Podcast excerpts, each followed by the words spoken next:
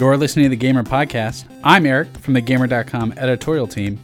And this week we're breaking down all 30 games from the Nintendo Direct. But first, we'll be going over all the biggest news stories from the week. Let's go!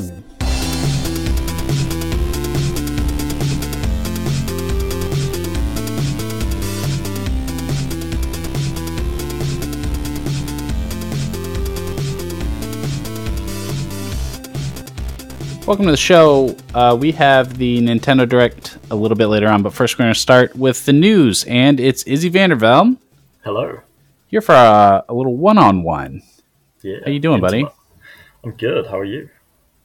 Good. We've got a lot of cover today. I think uh, something that a lot of people are interested in uh, is the update from Microsoft that Activision Blizzard games are going to remain multi-platform into the future. Now, this uh, this was from an article published by Microsoft, and, and the phrasing is vague.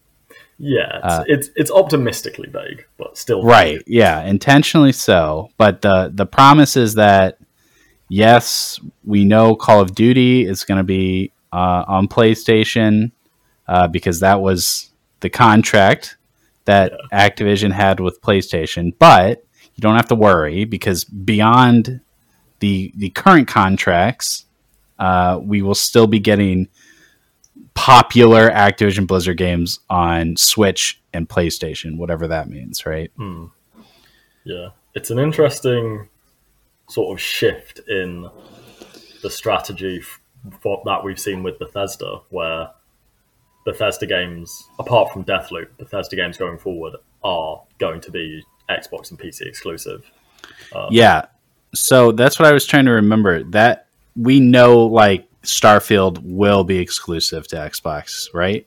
Yeah, it's one of those things where we keep like every time I write about Starfield, I have to double check that because I'm like, I'm sure I know that it's an exclusive, Yeah. but I I also feel like there was never really a, a like an official announcement about it. I think it kind of quietly was just at one point Phil Spencer was like, yeah, actually that's not going to be on anything else. So yeah, so the question is why what makes Bethesda different from Activision Blizzard? I think the difference here is Activision Blizzard games tend to be more multiplayer focused, and so there's a much bigger market there for microtransactions. And so keeping that player base in that market as as large as possible um, by including those other platforms means more profit in the long run.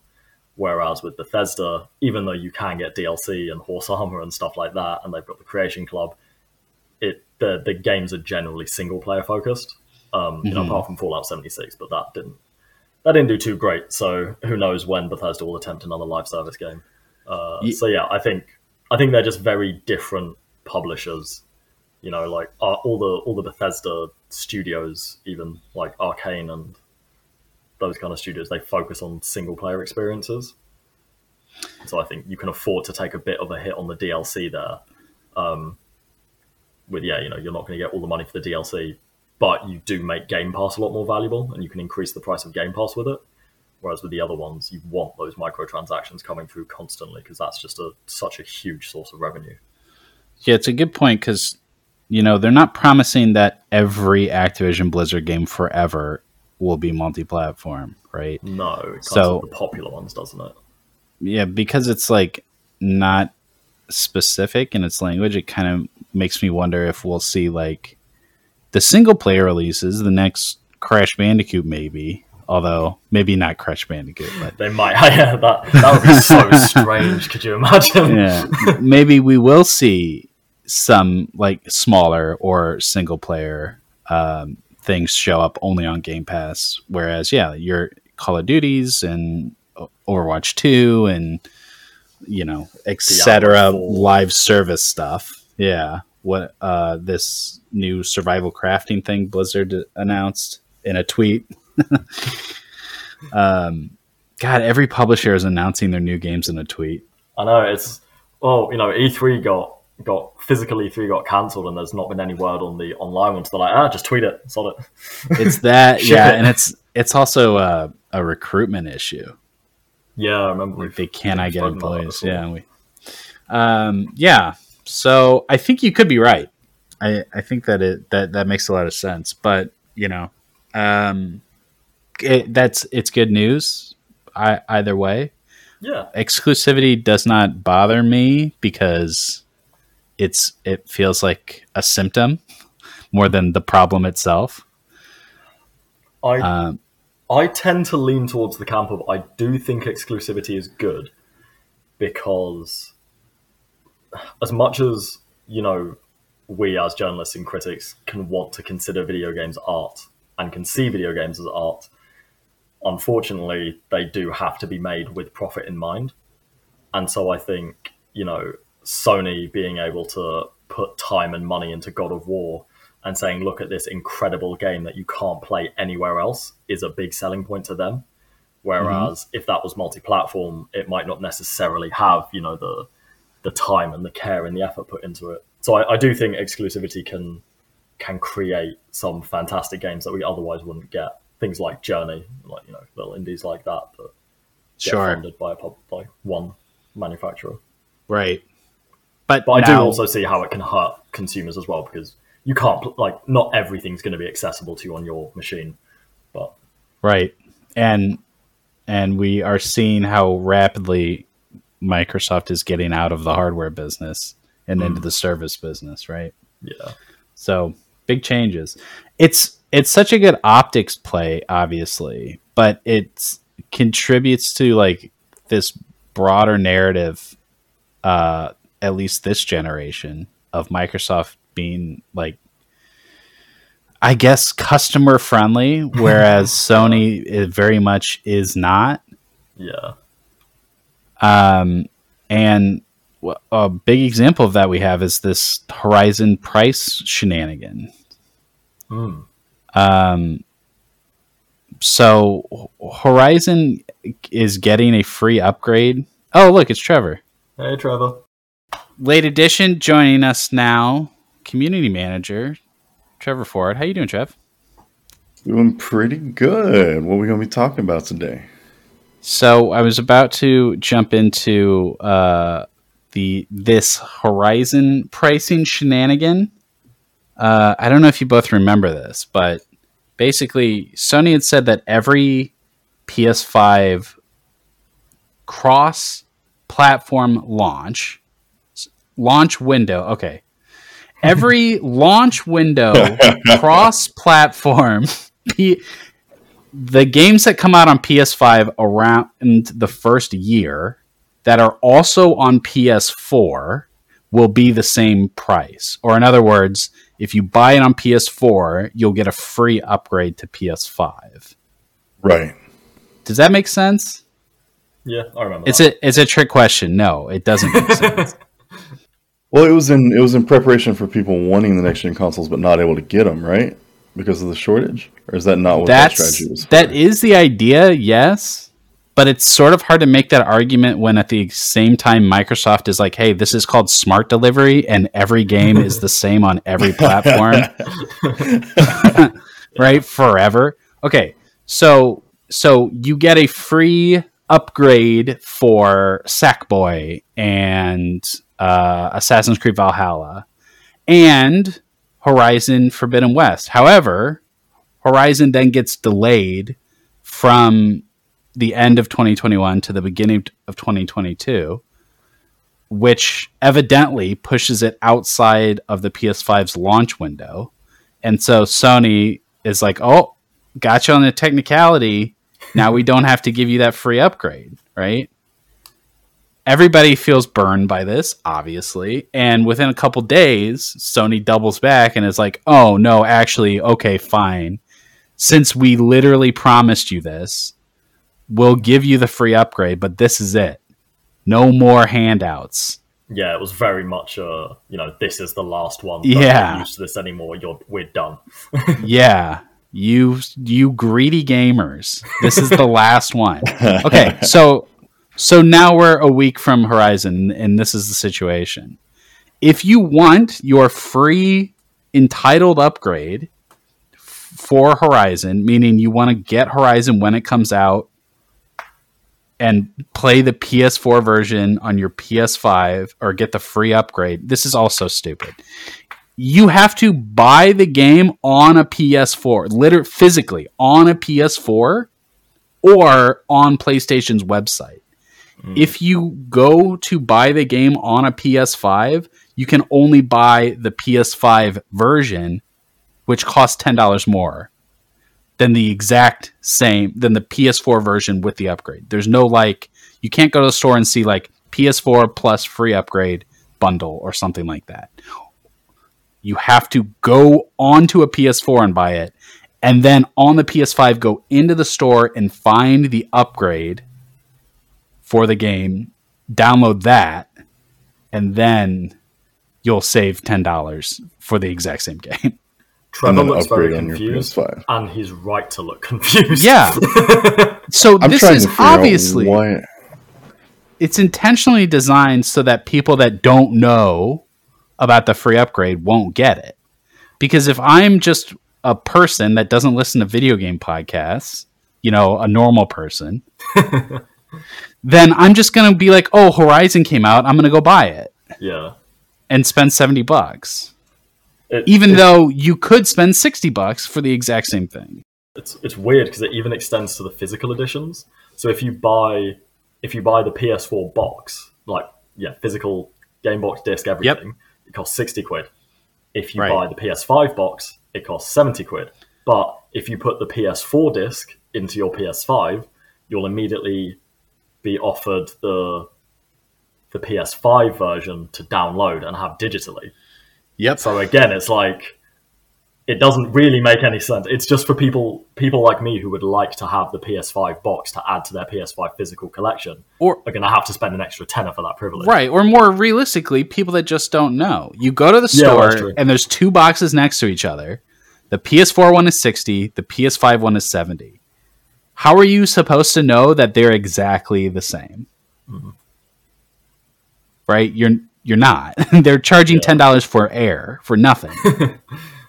Yeah, and it pretty bad. sounds like a small amount of money when you put it like that, like just ten dollars per unit. But how many people are gonna, like you said, just not know the difference? I mean, we're talking hundreds of thousands of dollars just from that. yeah, how could you know the difference? That's the most ass. If I was in the store and the and the GameStop guy was like, "Hey, by the way, the, get the PS4 one. It, they're exactly the same." Like, I probably wouldn't even believe him. Like, that doesn't make sense. How can they be the same? This one's for PS5. It's ten dollars more. yeah, you'd, you'd So- think you were getting conned into getting a lower grade version of the game. Like, oh, I don't want it to be upscaled. I want the actual native best. Why version. would they charge me ten dollars for nothing? Like, that's a pretty fair question. Why are they charging ten dollars for nothing? Yeah, The confusing. only use case I could see this like actually falling under would be someone who has a PS5 but does not have an internet connection at home, so needs the native PS5 game on disc. But that's such a small, small subsect that it's You've got way bigger problems. enormously. yeah, If if you have a PS5 and no internet internet- connection, but also you even- even, then, even have a you PS5? the- You probably not. Like if Not games with no day one patches, I don't know. I yeah. Yeah, that's, I don't that's think the you can- latest. That's the latest thing I've seen Twitter getting angry at us about. It's oh, these journalists play video games without the day one patches. So how can they actually know what it's like? It's like, yeah, we've Yeah, got like, review embargoes. That's a that's really weird. Um yeah, so they could fix this. We still have another week until Horizon launches. They could fix this, but we shouldn't have to throw a fit about this stuff so that it it gets done correctly, you know? It's just like don't stop being shady. I don't want to get mad at Sony all the time. This but this sucks. They are going to Yeah. make so much money off of pure confusion, and that's Yes. bad. Very anti-consumer. Um, Just to be clear, they're not offering like any in-game incentives or anything like that for buying the native PS5 version either, is there? no, I haven't No. seen anything, but okay. no.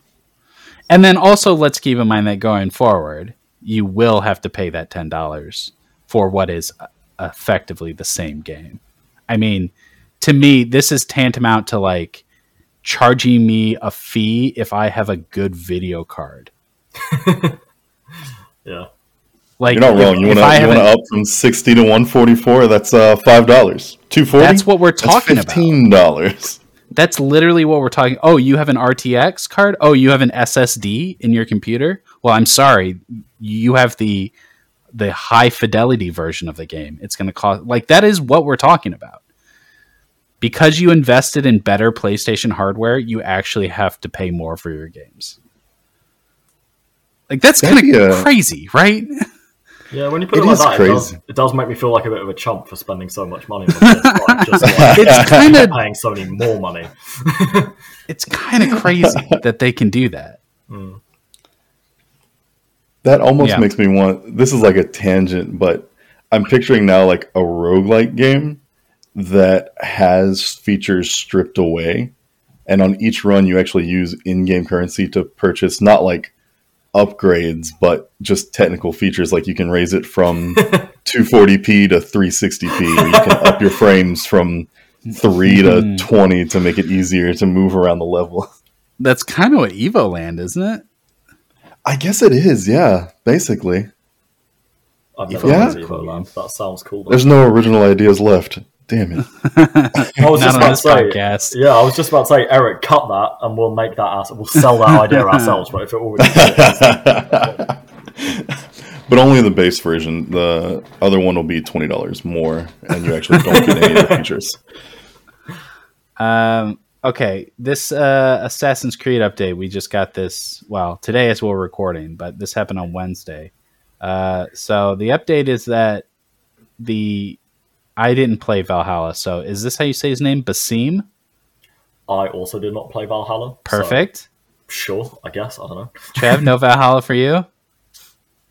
That's a big negative, boss. short segment short segment uh there was a expansion in the works for valhalla it is now its own game you might call it an expand alone Which I love. Patent pending. Yes, he Trademark loves pending. uh this is likely going to take the place of the yearly release uh instead of the next big whatever it was going to be assassin's creed live or assassin's creed forever Infinity? Infinity, yeah. Yeah. Assassin's Creed Never Ending. Uh, so this year we're getting this stealth focused spin off that is not your typical big open world Assassin's Creed game. It's going to be this this slice of Valhalla, which is more interesting to me than any of the last 20 Assassin's Creed games. I was going to say everything you just said made me realize how long it's been since I've actually properly played an Assassin's Creed. Yeah. game. the last one I played was five. So when you're like, oh yeah, it's going to be a stealth-based game, unlike the usual big open-world action RPG, I was like, what? what? That's that's not what This Assassin's is Creed's an ever ass- been to me. This is an assassin's game about Yeah. stealth. Can you can you imagine that? They make that shift. I guess it would be Syndicate, right? Where they shifted over from the slower parkour style movement to the more arcadey, where people described Yeah. it almost as like floating movement. I guess that would be. I haven't played since then, like Syndicate. So around the same time. you can as this definitely you can definitely see the shift to that in Unity as well in number five, Yeah. Yeah. where it is a bit yeah, it's definitely more RPG focused, or like they're getting more into their RPG element. But yeah, I Um, think I think it's a cool idea to do a do an expand alone. I mean, the article said it's because Ubisoft apparently doesn't have uh, too much on the cards for 2022 and 2023, so it's trying to it's trying to just put put something out. Mhm. I we, give like Origins and like the the reboot series a lot of credit for like changing the Assassin's Creed formula, but like does it really? Like it it leans into RPG stuff more, but like they're still just massive open world games that just like do a little bit of everything and you know what I mean? They're not really different. Like if this is not an open world game, if it is a like stealth action maybe a little Dark Souls. Like if it's a very different Assassin's Creed game, I think that's way more interesting. I don't know why Assassin's Creed Yeah. has to have 25 games that are all exactly the same. Yeah, because I was thinking open world has been a series staple from the very beginning. I mean, it was used to show off what the PS3 could do with crowds and hmm how yeah, how vast the worlds could be. Yeah, uh, I'm interested. Um, okay, uh, Izzy, America's Army is shutting down. It is. the The United States Army is uh, calling it calling it a day. Yeah. No, I'm talking about the video game. Have you ever heard of this? I, you know, weird enough, I I hadn't heard of that game specifically. I had heard about, um, it was like the U.S. Army or the U.S. Navy or something like violating Twitch's terms of service by like essentially actively mm. recruiting via Twitch.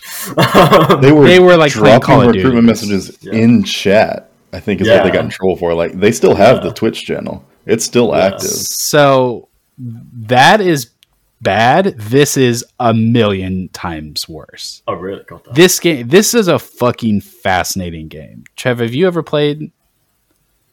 Yeah, I actually had this used in a recruiting effort when I was in high school Yeah, back in Wow. like 2011.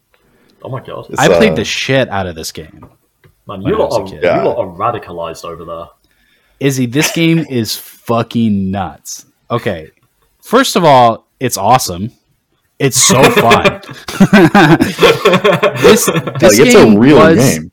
This is a real video game designed at the Pentagon. Damn. as a recruitment tool like unabashedly like we want a game so that people can experience what it's like to be in the army before they join. That's literally like what the purpose of the game was. And we're not talking about Call of Duty or Medal of Honor. It's a different game.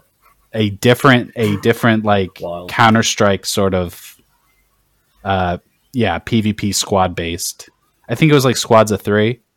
But Yeah. this this game did shit that no other games do they wanted a level of realism that so that they could justify like that it's an actual like training and recruitment tool Yeah, so you would take classes and get certifications in the in game. this in the game wow. you would get they had like m- they had like field medic training in this game Damn. that people who played the game have used in real life to save lives I mean, that's pretty cool, at least. Not the whole recruitment aspect, but actually being able to teach people stuff is is handy. yeah every like like how you would have different roles in like battlefield you had to go through training courses in the game to like be a paratrooper. Like you had to learn like parachute. And pro- to an extent that i imagine you could probably actually parachute after Not you like to win, just learn to win. the the like the the gunplay, like everything. It was just like a hyper realistic shooter um, that came out in like 2007 and was made by the government so weird. to get kids to. Yeah, Did they keep When I- when I it, was in does, high does it look like a 2007 game? they kept. Yeah, they kept putting out new versions of it year after year. I think the most recent one is still like five or six years old.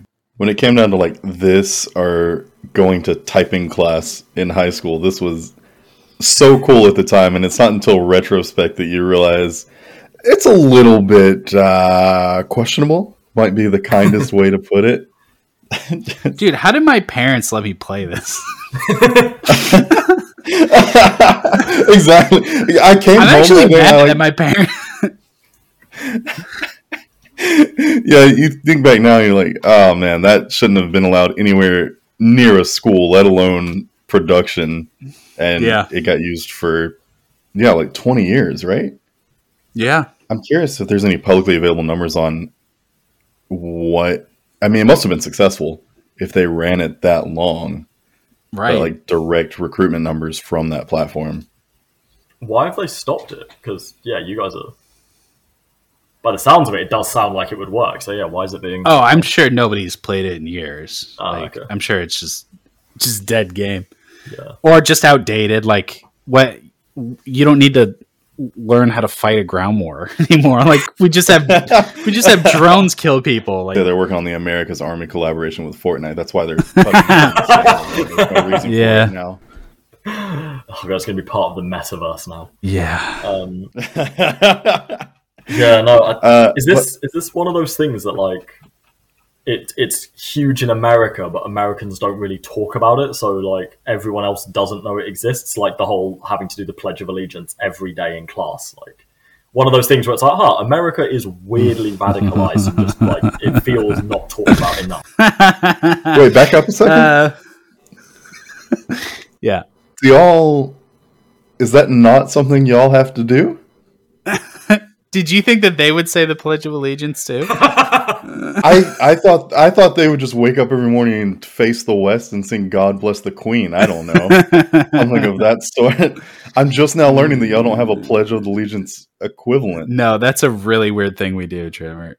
We um, we have a Oh, national man, well- anthem, but it, yeah, it's one of those things where America's always like, oh, look at all these backwards nations and their propaganda. Kids, like, stand up, sing it with sing it with your heart, put some soul into it, boy. Come on.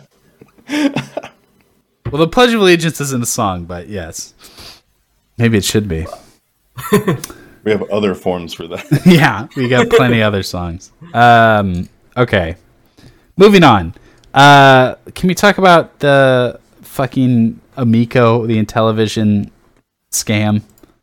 Sorry, I'm gonna get an email from a PR person just because I said that. But I I Alleged still scam. can't tell if this is a real product or not. I wanna- I, keep flip flopping back and forth. Like I okay. So if you don't remember the Intellivision Amico, first of all, the Intellivision was a home console from the '80s. It was pretty like foundational to home gaming, uh, and it's like an important piece of video game history.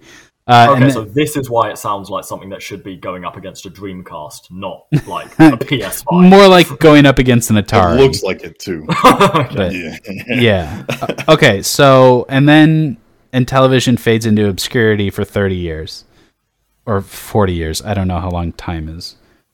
Uh, and now it's back uh, with a new family-friendly home console called the Intellivision Amico. If you watched E3, I guess it was last year, the last E3, um, or was was that 2020 again? I don't know how time works I think You- it was 2020. you would have seen this long presentation with uh, Tommy Tallarico, television CEO spokesman, uh, talking about this wacky handheld hybrid Android based family friendly dumb console that nobody wants. Oh, you mean you mean the Nintendo Switch? this is like the controllers are like cell phones and, and all the games are like they have to be rated E but they're mostly Android games. I don't know. It's a bad idea. Okay. so the All it makes me think of is uh, when the Roku had games on it when it first dropped, and they immediately realized that's a bad idea. We shouldn't do that. And this is just that idea expanded on. what was that other That's Android games console? remind me of. The Ouya. Remember? Oh yeah, yeah, yeah. Ooh, People were hype about that one too. Yeah. Um, unlike the Amico, no, which no one is hyped about. Um, okay, so here's the update. Uh, here's the deal. Tommy has stepped down as CEO. This thing has still not come out, and now it has a new crowdfunding campaign on Start Engine. They are selling shares in the company for 72 cents a share, minimum investment $500. They have raised an additional $37,000 so far with 33 investors. $37,000 between 33 people.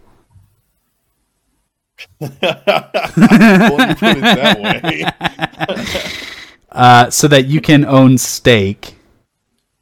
Uh, that so that you can own stake in the Amico. Um, I want to read a couple things off of the campaign's page. Start Engine, it looks like Kickstarter, right? You've got like the pitch deck, and you can see your rewards. In this case, you get bonus shares the higher your investment tier.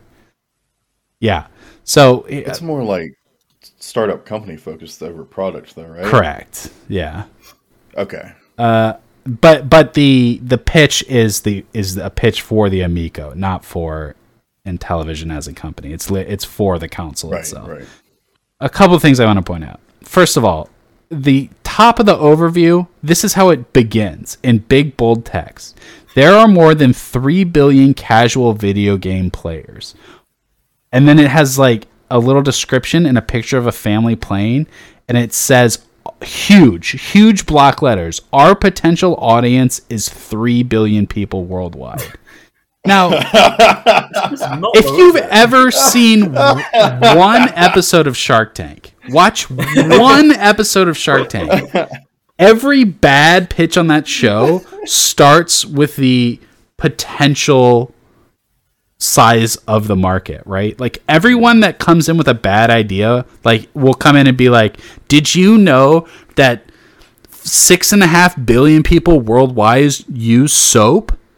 if we're able to capture even 2% of that right like that is not a- an idea for anything like saying that there are 3 billion casual gamers that doesn't mean that your audience is 3 billion like that is so fucking stupid and it just gets more stupid from there the next image is uh is on the left is a pile of consoles in there you can see a- an original xbox an n64 an nes controller uh, a PlayStation 1 controller, and they're all piled on top of each other, and it says complicated. and then on the right, and then on the right is the Amico with its weird cell phone like controllers, and it says simple. I, I need to, I need to pull up these controllers. Man. I've forgotten. I'm looking I'll at them send now. you a link. The Amico looks like some sort of weird 70s retro future iPod. Like it's a dial, but then it also kind of looks like a remote. Like there's there's no it's if it's simple it's because it looks nearly featureless. This looks like a medical device. Yeah, it could be like This a is like a weird defibrillator. Uh, It's It's a wireless it looks like a looks like an old so Nokia. yeah. Is the charging pad the console or or just the So- charging pad and the Both, remote's the yeah. console? So the campaign here is talking about how expensive consoles are and how expensive games are and how difficult they are to learn. Whereas the Amico is going to be inexpensive, which no, it's not. It's uh, $250. two hundred fifty dollars. Yeah, Just the base like console two controllers, let alone these uh because they have like found not founders packs. I've been looking at Lost Ark too much. What did they call them for this? There's some bundles they're selling too Right. that are even more. So then it says this Making matters worse, there is a dark side. Today's dominant themes include physical violence, gun violence, adult language, and sexual content. An online gameplay where participants interact with complete strangers over the internet opens up players to uninvited predators. We believe these issues have driven families away from video games. Is this like a a group project between Mumsnet and like the church or something? There's no simple, unified entertainment platform all family members can enjoy equally. I gotta say, it's an interesting take to claim that three billion people in the world are casual gamers, while also claiming that families are being driven away from gaming. I can Right. only assume we'll get the other six billion back. and also like the casual gamers are going to go on StartEngine and find the campaign for your hyper niche uh like indie console like what are you talking about They're, they're trying to reinvent the Switch Lite, and it sounds like they're not doing a very They're- good job. why are they acting like the switch doesn't exist Yeah, It, it's No literally mention just of this, that. but better, right? yeah, yeah yeah. all right so maybe that'll come out someday right It, it does sound like a scam. Uh, yeah let uh trevor i want to touch on the halo situation halo is Which in one? halo's in free fall It is. So we already saw at least for like viewership, uh, it dropped out of the top fifty last month, or maybe I think it was actually like forty fifth on Twitch last month, which you know Yeah, isn't a- everything, but uh, that's bad news. now on I would say for a competitive online shooter, that's usually a pretty good indicator, though. Like you still got games from three, four years ago, Apex, even Overwatch still averages like twenty thousand viewers, and Halo fell below that. So it's definitely not a healthy indicator in any means. That's not good. Yeah, exactly. Like if we're talking about some like popular single player game, uh, it once it's you know two weeks old, it could still have a, a ton of players. You know, like Dying Light Two is going to start falling off of Twitch soon, but it's still going to have hundreds of thousands of people playing.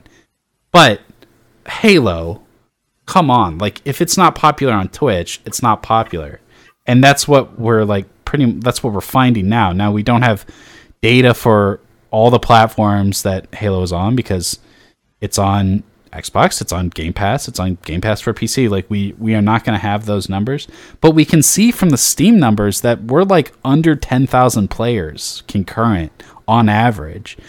It was like below out of the top 50 on Steam this past month. Like that's a sharp fall off. It was um. What what were we averaging even- like first two weeks? So, like for the Steam beta, that was when it peaked before it even launched. 272,000 concurrent. And then I guess there was a second beta weekend which hit 180. On launch was at 147. Um and then 2 weeks after launch was down to 70k and then it slowly has declined down to where right now there are 8,000 people playing. I would expect the drop from release to half after that two weeks. I think that's pretty normal with Uh-huh. these huge releases, but that drop from what was it, seventy to eight now Yeah, is concerning. It's just in 2 months. there's a diff it definitely feels like I know they were planning to make this how did they define it? A ten year game Mhm. was the plan. But it really feels like they put the content on such a drip Yeah. that it doesn't feel like you're getting any. Like it's purely cosmetic still. I know we've got the first uh it's in a couple months, right? The first like big patch update, but I'm almost wondering if that's gonna not pull a whole lot of those people back in That's the thing. length of time. It's so hard to bounce back once you start falling off. And they their first season is 6 months long. It's like like this is unheard of. Which is uh, it's far too long in a modern landscape. I'm thinking of I'm trying to think of the best game to compare it to, and I keep coming back to Apex. And in that time, Apex has released what two new heroes? uh, Not heroes. In its first year? term?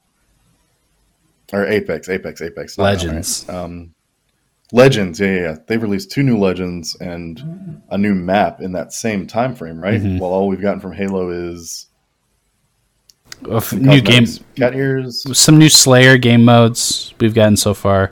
Yeah, Uh, we've had uh, the Tenrai event, which comes and goes, which is also really weird. Nobody else does that, where you have an event that comes for one week every month. Um, Yeah, and then limited time game modes, but they last usually like a couple of weeks and then in, not yeah, sporadically over. right.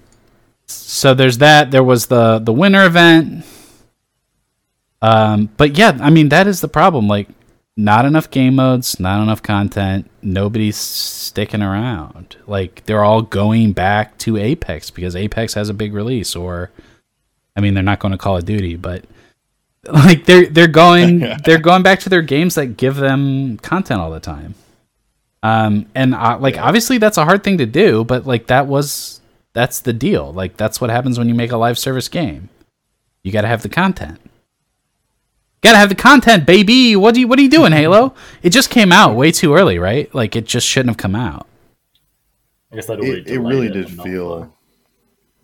yeah, because it was delayed already. What? Uh, A full year, right? yeah. Yeah, it was, it was meant A to be full a launch year, title, so right. I, I reckon they were probably just like, we can't delay it any further.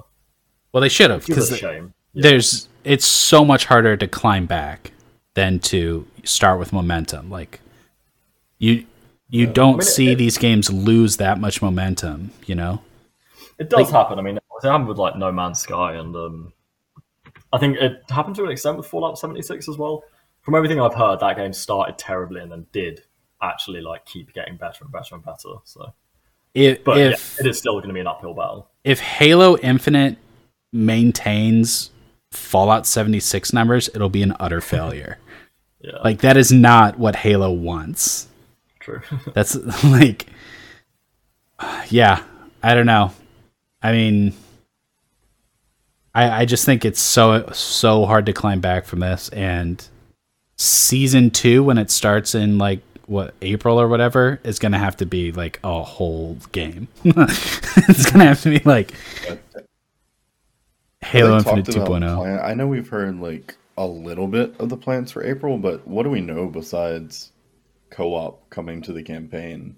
Uh Forge Forge will Forge will be a really big Forge deal. mode? Okay, Yeah.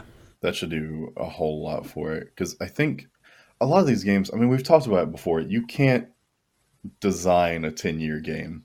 Right. no, The community has to drive it. It has to be. Yeah. It needs a lot of developer support, but it has to be the community driving it, and you can't have that without community tools. Yep. I mean, Halo 3 lived for so much longer than it should have, purely because of that Forge mode. So that will be, I think, a big driver for that. If they bring back that and then easily shareable game modes and maps, I think will be a huge key to allowing it to kind of build back to what it was expected. Yeah, and just better rewards, right? Like the their ranked mode is a mess. Their battle pass is pathetic. Their their limited time events are all bad. Like it, it's just it's such a fun game, but that's not enough anymore. And I I think you like it's just a matter of fact. Like you have to be more than a fun game. I mean, it makes me wonder as a creative, like as a or like as a developer, how many must how many really want to be doing like a ten year game? As surely like an individual developer, Yeah, you must no, it's it's hard. It, Yeah. It's hard to. You're not going to want to stay and do the same thing, like just, um, uh, what are you doing? I'm designing guns for Halo. Oh, what are you doing in five years? Designing new guns for Halo. Like, They don't. No, wants Peop- to do that. Yeah, people don't. Yeah, people that have like been at respawn forever doing Apex, they they they move on. Um, it just feel like purgatory, like just doing the same job, just over and over. So I the just la- want the big team battle mode game mode to work, man. That's all I want. I think they finally fixed it, but it was out. It was buggy for a month and a half, like all Yeah. of December through mid January. yeah, that's the they need way more maps. There's only three maps for that, isn't it? Yeah, gets real old real fast. Yeah. That sounds too low. Um, the last thing I want to talk about, uh, Ubisoft is real serious about this NFT stuff. Like they're not going to be shame- shamed out of it, for sure. Um, there's No, why would we expect them to be? there there's like three three things here. The first one was uh, an interview that um, I don't know who it was. Uh, a corporate person did an interview, a very that had horrible optics. That was basically Oh like god, I forgot about this. uh, nobody gets it. You just don't get it. Yeah, it was just like, oh, gamers aren't ready. They they How- they don't know what they want.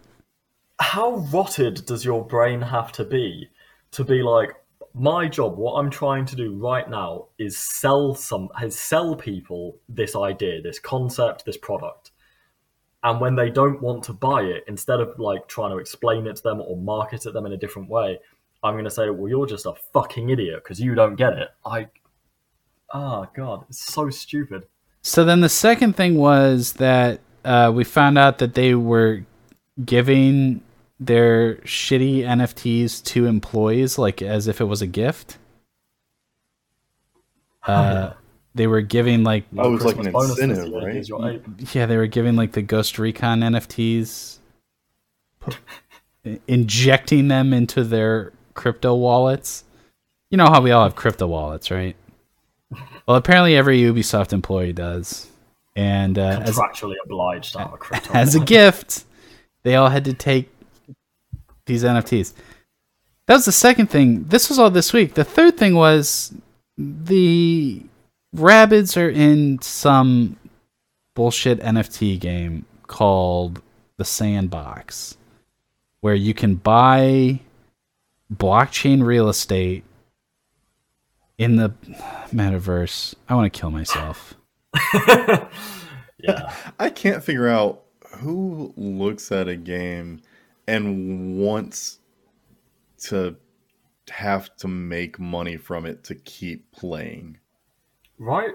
Like Demons. that Owning that's it's what I hate so much about all these conversations is you've just got all these suits saying, "Oh well, what va- what are the gamers getting out of the video game?" And it's like the joy of The playing game, a video playing a video game. the game, the art, the the the social aspect of it. Like, there's so many things beyond just how is this helping my portfolio that should be considered when playing video games or making video games for people rather It- than just it's just commodifying every aspect of our lives so that even our leisure involves making money. and it's so I'll go. it's so like disgustingly dishonest because mm-hmm. you you it takes a very simple Google search to learn about extrinsic motivations versus intrinsic motivation and the decades of research we have on that topic like pe- people uh if you take something that people like and then you give them uh money for doing it they don't like it anymore we know this. There's science behind this. As like- games journalists, we definitely yes, we all hate video games. this isn't this isn't mysterious. Like we don't need to discover this. And every time they're like talking about getting value out of the time you put into the games, no, you are losing the value as soon as you introduce uh, a financial incentive. So uh, yeah. Anyway, bad news. So here comes the Rabbids. These voxel Rabbids uh, are now in. You can now buy them or whatever in this stupid sandbox. Whatever. Here's my thing. Like, okay, the Rabbids are really annoying, right? Like they're kind of they're kind of annoying characters. Hmm. I mean, that's the whole shtick, right? That's the whole thing. But like, so are the minions, and I, they're almost the same thing. And I just feel like, I just feel like Ubisoft really landed on something with the Rabbids. Like, I feel like that could have been such a huge. I hate to say it, it could have been a huge IP, y'all.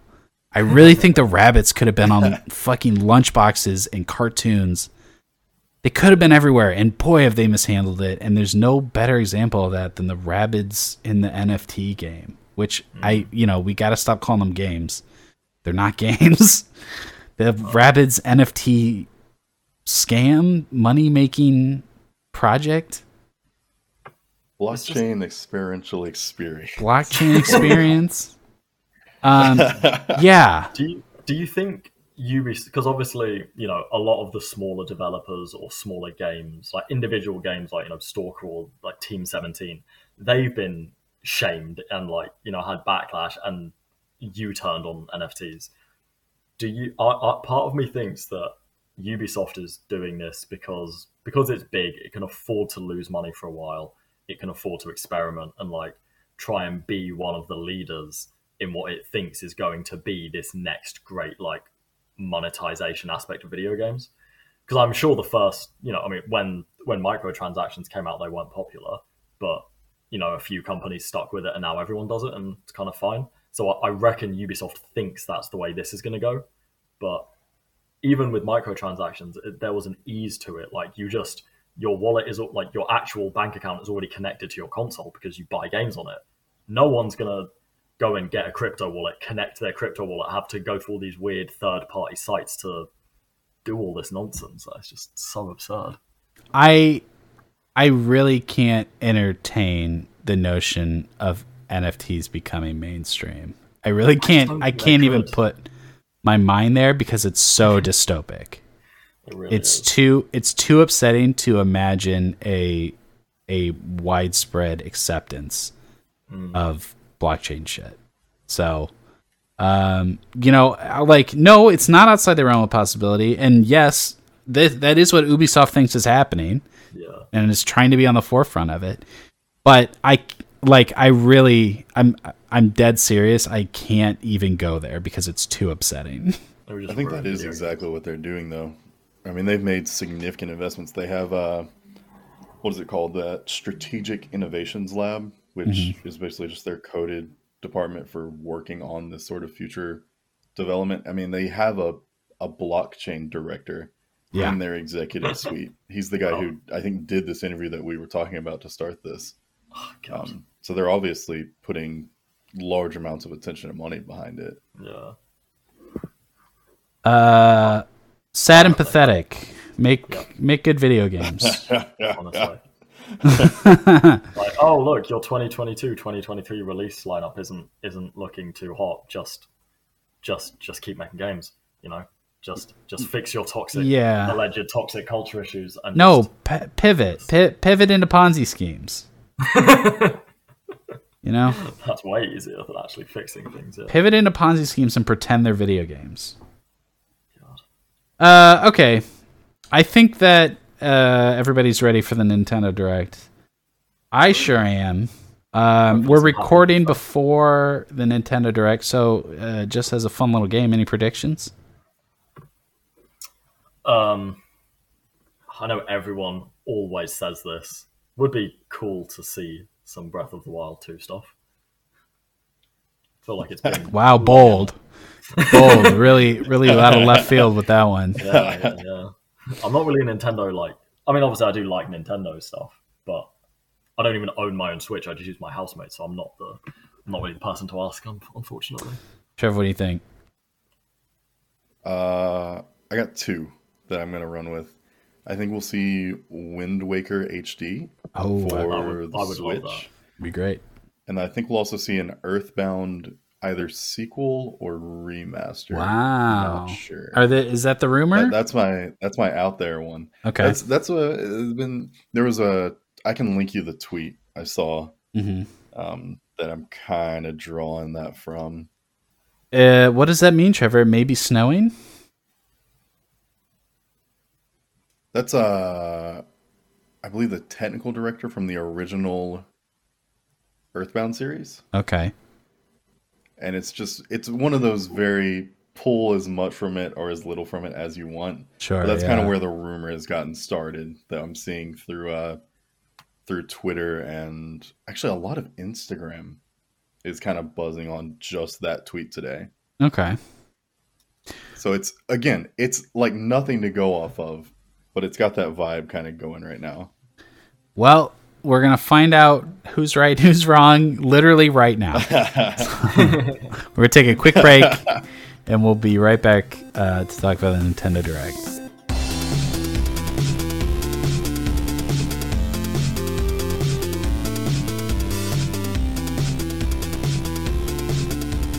God damn it, Nintendo! you did it again.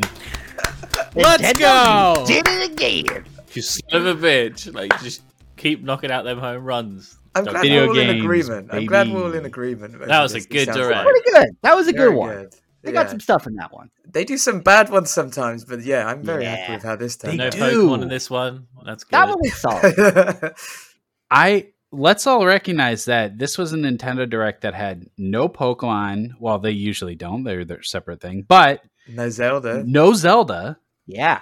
Didn't matter. They didn't fucking need Zelda or Bayonetta. no ho- no Hollow Knight, no Bayonetta, no Metroid. Oh yeah, a little bit Still of Metroid. a banger. No, I guess Mario was. I guess there was Metroid, yeah, but we'll get to The that. time Okay, There was a baby bit of Metroid. yeah. baby Mario Metroid. football.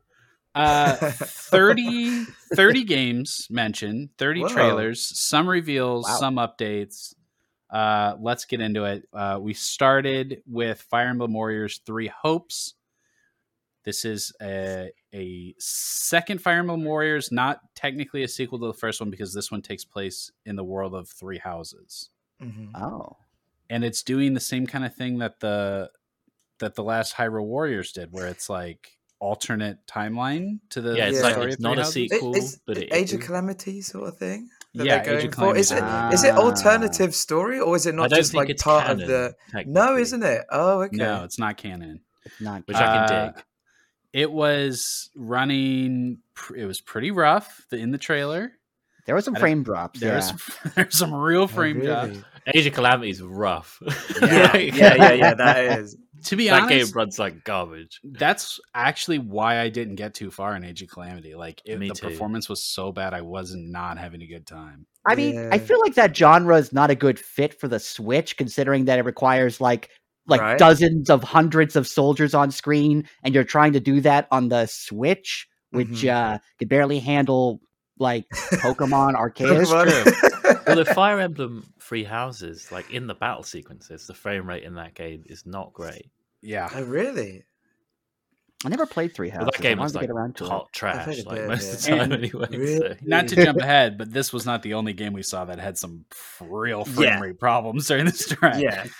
So, yep, that's going to be a problem. And they they keep saying that we're only halfway through the Switch's lifetime. So, Wow. Well, I'm hoping a Six Switch Pro more will years come of this? along next direct Six and, years and, of and fix all fix all of this. Squeeze every drop out of this thing. um, they I need to will make up for lost time with the Wii U. That's True. Should put some more RAM in that fucker. Like I think these Musou spin-offs are cool. I would like Me too. I would like to see more of them. Fire Emblem Warriors was great. So It's not the those. genre that I thought Nintendo would embrace. A genre when you just put any franchise into it, and now it's just like go beat up everyone. Yeah, Maybe kill they them all. It works. They're like, Yeah, oh they're yeah, we can trust. T- we can trust Koei Tecmo to just smash these out if we give them an IP. Oh Yeah, they probably feel- just drag and drop this Nintendo assets into like this thing. They probably already have like a blank game ready to go, and like, what's this one? Zelda Fire Emblem. What is- Okay, yeah, we'll do that one. All right, great. how yeah, long? everything- How, how long until we get Mario shooting a fireball at five thousand Goombas? I am shocked that that has not happened. I don't I think, think it's got this- the characters to work personally. I think this I would mean- go great with Pokemon. I think if they there's No, always this I talk about like a, a Pokemon a very Blast much. a Pokemon thousand war. A Bulbasaurs. Pokemon, a Pokemon War, or something They're like in X and Y. They go into Pokemon this- War. Yeah. They've, they've so spoken bad. about Pokemon Wars before. I and if want you a play this, uh, military. I want a if you- military strategy game with Pokemon. That's what I want. Oh, I there- want there is like a Pikachu's with little helmets on. I think there's like a DS. I forget what it's called. Like Pokemon Conquest, where I think it's like yes. a a kind of. Uh, it looks a bit like Fire Emblem-y, but I don't know what exactly the gameplay is. But I would love to see like a, a Pokemon version of this kind of Koei Tecmo Hyrule Warriors kind of thing. I think it would work, and not obviously not with humans like beating the shit out of other Pokemon, but with like you play as a Pokemon and you fight other Pokemon. I think you play as a Pokemon, you fight people. That'd be great. I want to beat people up as Hitmonchan. That would be cool. Uh, there is a war in Pokemon. It's we've saw it in X and Y. There's a movie about it. Uh, Yeah. Lucario and the Mystery of the Mew. Good Um, movie. We could we could have a war. I think RTS might be cool too. But uh, okay, that's a total tangent. Let's keep going. Advance Wars one and two reboot uh, Yay. finally Yes. has Give me some release Yay. Yeah, Yes, please. Yeah. that is my jam. This was still need to play delayed out of last year. Uh, oh, you haven't played it? I mean, this is great. No, I've Is it actually got it on my Game Boy Advance. It's on my list, but I will play it before this comes out. You might as well wait. We might- yeah, don't do no, I that. want to. I want to. No, I want to experience what it originally. I, I really love my Game Boy, and I, I just want to try Yeah. and milk it for as much as I can until the and then see the differences. we we have full voice acting uh, for Mm-hmm. Mhm. both games. I love that. More games need Um, to do that. Yeah, uh, this is great fun. I I love this. This is like a a very uh, a very timeless game. I think. Like Yeah. the, Yeah. the updates are great, but like it's it's not going to feel like it's aged in a lot of way. That Very nostalgic for me because I played the hell out of this when I was Yeah. younger. Like this was so good. It's Is a it franchise kind that of- was dormant for so long, and it's like kind of exciting to have it back. yeah, Is it Fire Emblem-y in that? Kind Oh of yeah, way? same developer, Intelligent Systems. it Yeah. is, Oh, but it's that. not. It's not character based. It's unit based. No. so Yeah. you're you're producing units. There are characters in a Yeah, and there's characters too. Emblem, but Yeah, you make tanks, you make new soldiers, you go out, you try to take over the other guy's base. Like yeah, and there's sort of like a unit economy versus like a, a character focused thing. Mm-hmm. It's very Yeah, good. Definitely to give it a go. Uh, this was a big surprise. No Man's Sky coming to Switch with all the content. That's gonna run like Ah, absolute that thing's gonna It's run gonna around. run it's gonna run bad, y'all. Like, I don't cool. know. real bad to see that running on the Switch. It doesn't run that great on a PS5, let alone a Nintendo Switch. But, Really? well, it's fine. But yeah, No Man's Sky is good. Yeah, I mean that'll be fun, I guess, but like you know, yeah, I just can't see the performance being very good. If if you could barely get like Fire Emblem Warriors running, then a game where it's like there are billions of planets, I'm like, oh god, try to try to generate that on the Switch. there are a bunch of these games in this direct that came up that like you know i kind of care for. It's like oh this is cool that it's coming to this. But more than it, it being something i care about i'm glad that um i i really love the wii u and to see this to see other companies give out their games even if they are games that are really old like the star wars unleashed thing and the assassin's creed thing but i'm getting too ahead of myself but all these games coming to switch really does give me hope as a nintendo fan that you know what we are out of the age of the wii u other companies like the switch now and it's even though I don't care about some of these announcements, it's great to see that other developers are really like, okay, we will give the Switch a chance. You want to Well, pay for like- these games again and have them run worse? Like, the Wii and the console Wii U? They, the third parties kind of go off and on with Nintendo because it seems like Nintendo consoles always have like an off and on cycle with how popular they are. Like the Wii was really popular, the Wii U was Yeah. not very popular. The Switch is really popular. I think Nintendo's next console will probably not be very uh, popular. Don't That's that. kind of how it keeps going. See if they make a next console. It- yeah, that's true. They might just stay with the Switch forever. Might be Switch 15 U. years from now, we're still using the Switch. That sounds you- like a nightmare. Yeah, I Uh, know. I also think um, there were huge rumors going around about how like the the o, the OLED Switch was meant to be like the Switch Pro, but because of COVID and chips and whatever, and I think because a lot of these companies saw that maybe all of these games were meant to run a bit better on this Switch Pro that could have happened. So maybe now that all these games are coming out, they're all just going to run bad because it's not the Pro that they thought it was. But you know, that's just speculation. Well, they are also starting to do a lot more uh, cloud versions of games. Cloud, yeah. So yeah, that's becoming more of a thing on the Switch, which might change things going forward too. Yeah, that remains to be seen. I don't know how well those things are. Nah, working. I've never tried it, so I don't know. Uh, we'll get to Kingdom Hearts, but um, it was not working last night when I tried to play it. Oh, no. Oh, no. Uh, okay. Uh, next up was Mario Strikers Battle League. yeah, This looks cool. Everybody loves Strikers, right? Yeah. Yeah, I it's- love we, it. we haven't had one since 2007, maybe. Yeah. Yeah, the, the Wii, Wii. Mario Strikers Charged on the Wii. I used to, I loved it. So like, I've got a bunch of coming. friends that have a Switch, and they're like on and off about, oh, I might sell my Switch, or and they've sold them before and then bought them again. And I know a game like this will, because they're they're like football kind of lads, and to know that there's a football Mario game again, because me and my friends used to love playing it, and I'm so glad that th- this is a Mario Sports. There are a few Mario Sports games that you know every console you kind of have one, but the Strikers series is they haven't really done it. And this is the literally this is the most violent I've ever seen the Mario series get, and I love it. I Hmm. mean, they did. Ubisoft did give Mario a gun. does, that, that count as a gun? Oh yeah, he's got that tactical game with the Rabbids. yeah, yeah, yeah, it's, it's like a, a friendly gun, a nice gun. It's a nice it's, a, game. yeah, it's a very nice gun. Uh, this one looks interesting because they also seem to be giving all the people armor that affects their stats. Yeah, it's got like too. an RPG thing. I like right? that. Yeah, it's kind of cool. We've seen RPG stuff in in uh, golf and, and tennis. So Mm. it's not that surprising. We'll see it here. It's I'm surprised that we had to wait. We had to get golf and tennis first before we could get Mhm. another strikers. It's it's funny because like the golf and the tennis have this kind of vibe where it's like all fun and friendly and stuff. But Ma- with the Mario Strikers series, it even has that like kind of comic book art style.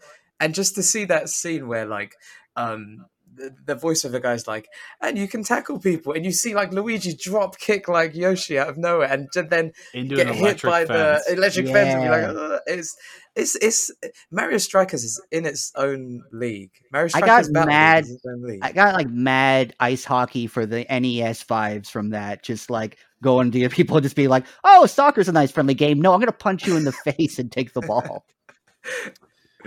Definitely the most competitive Mario sports game. I uh, I love this series.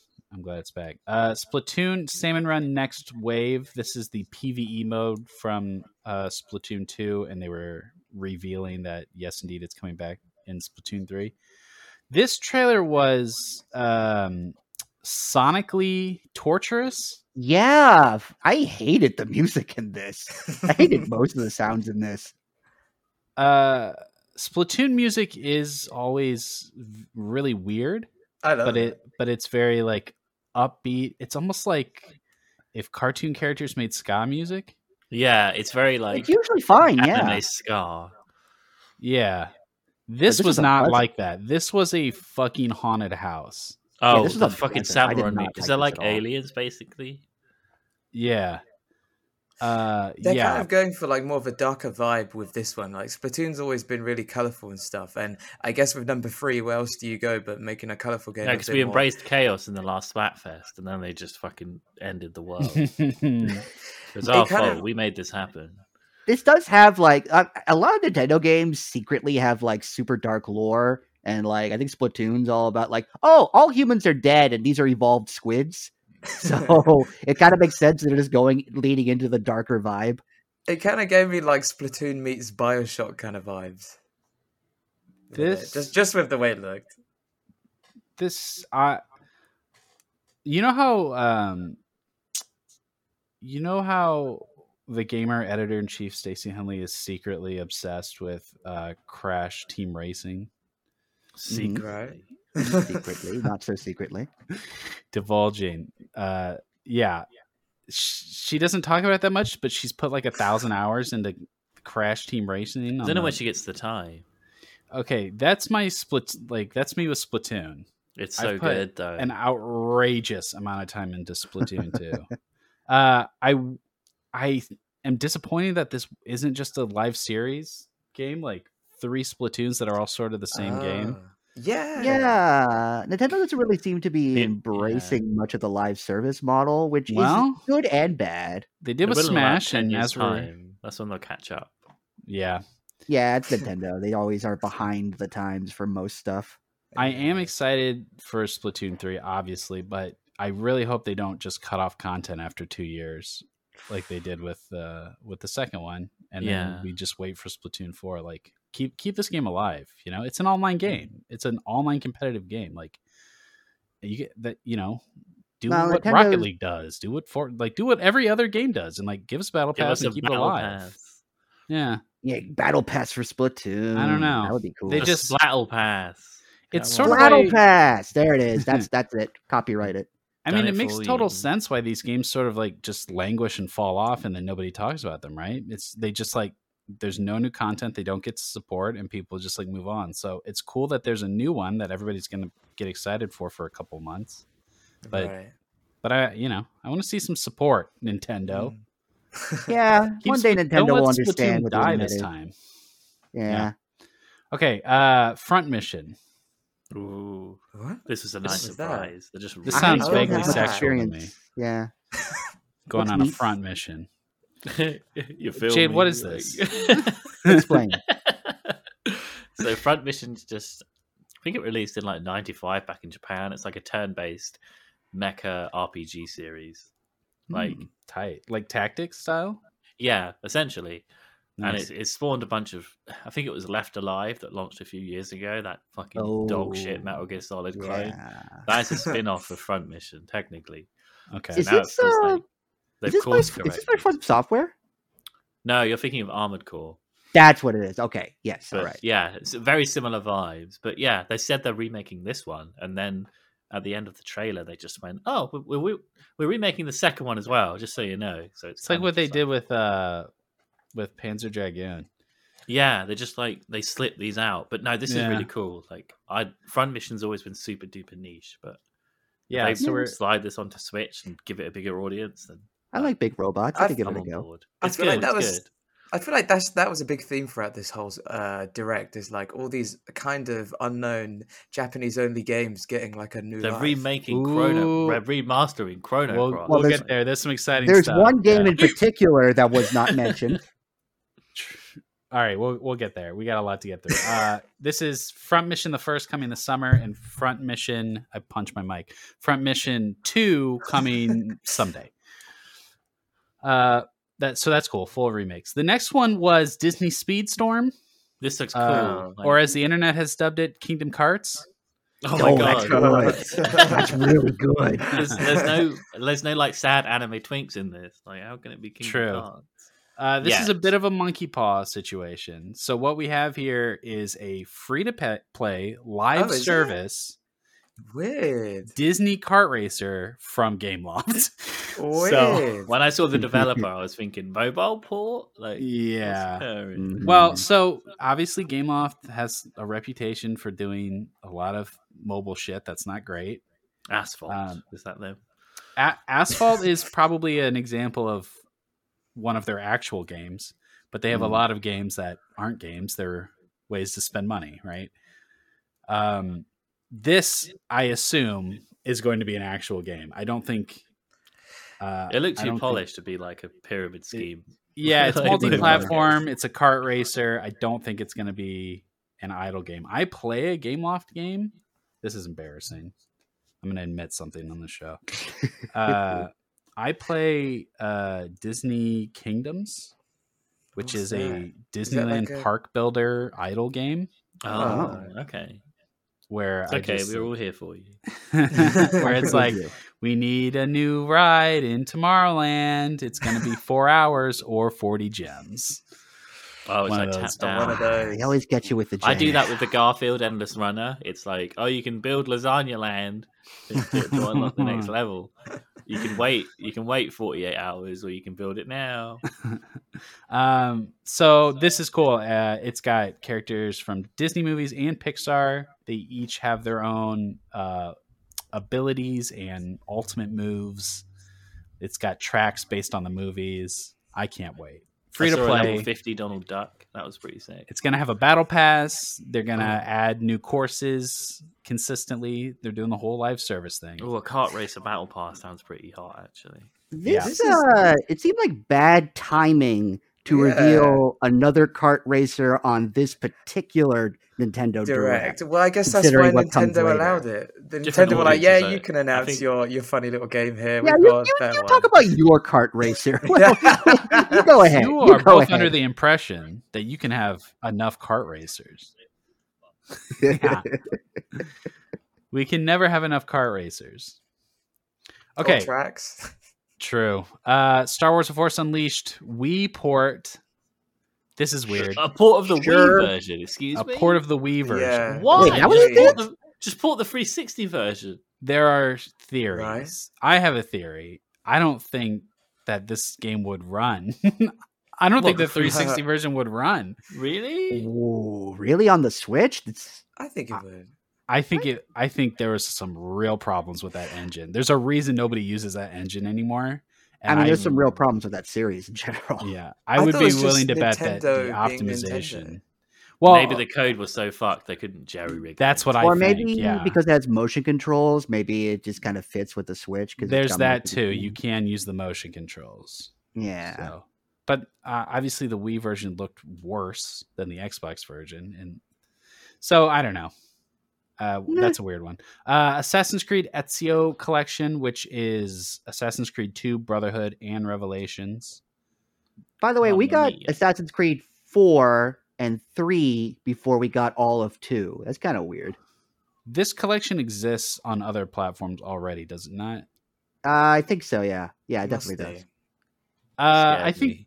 I think people have nostalgia specifically for these three for the the Assassin's Creed 2 trilogy. people have a soft spot for Ezio. Like, Yeah. Yeah, they love him. Do you think it's worth these companies, especially like Ubisoft, to release a game like this on the Switch? Do you think it will sell enough for them? Because these are they old do, games. yeah. Because a lot of They, people, yeah, they must do. I think people underestimate the size of the Switch's audience and the people who just Yeah. go onto the eShop and buy things.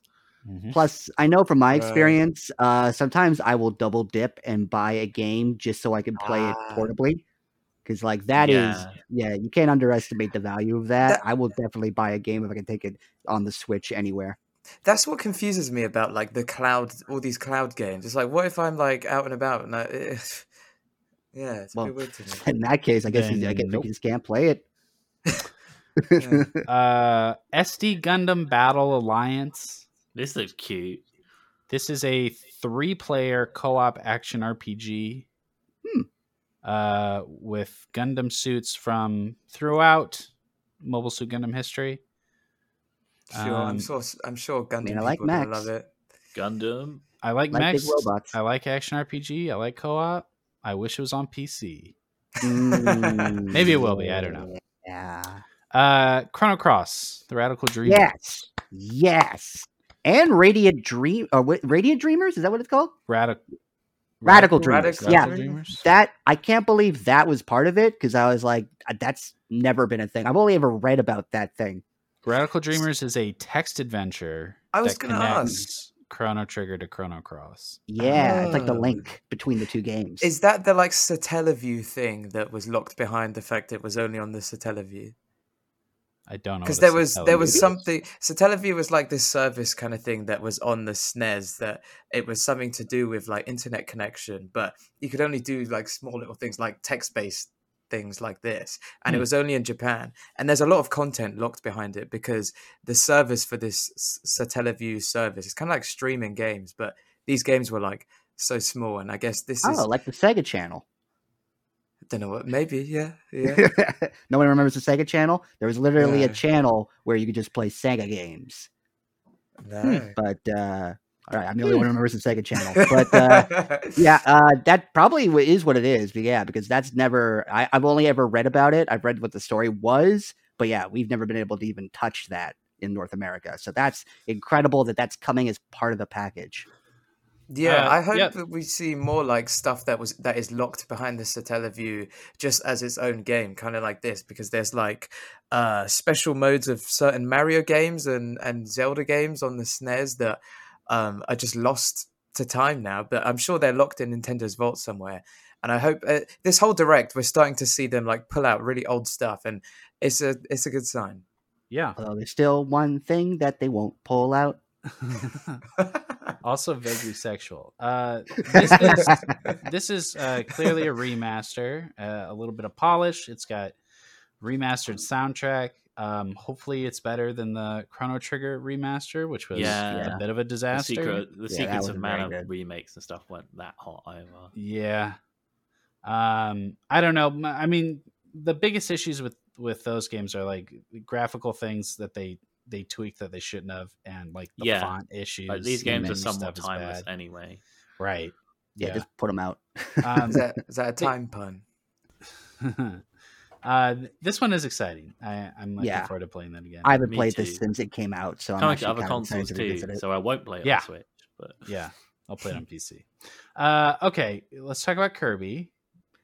Ooh, Kirby's okay. doing some new stuff. He's got a new vibe. He's uh, you might eat a vibe at some point. You never know. well, let's just rip the band-aid off. Uh, Kirby is stretching his body over real-world objects and possessing It's like a them. con- It's like Elastigirl in fucking the Incredibles. Yeah, that's kind of Yeah. weird.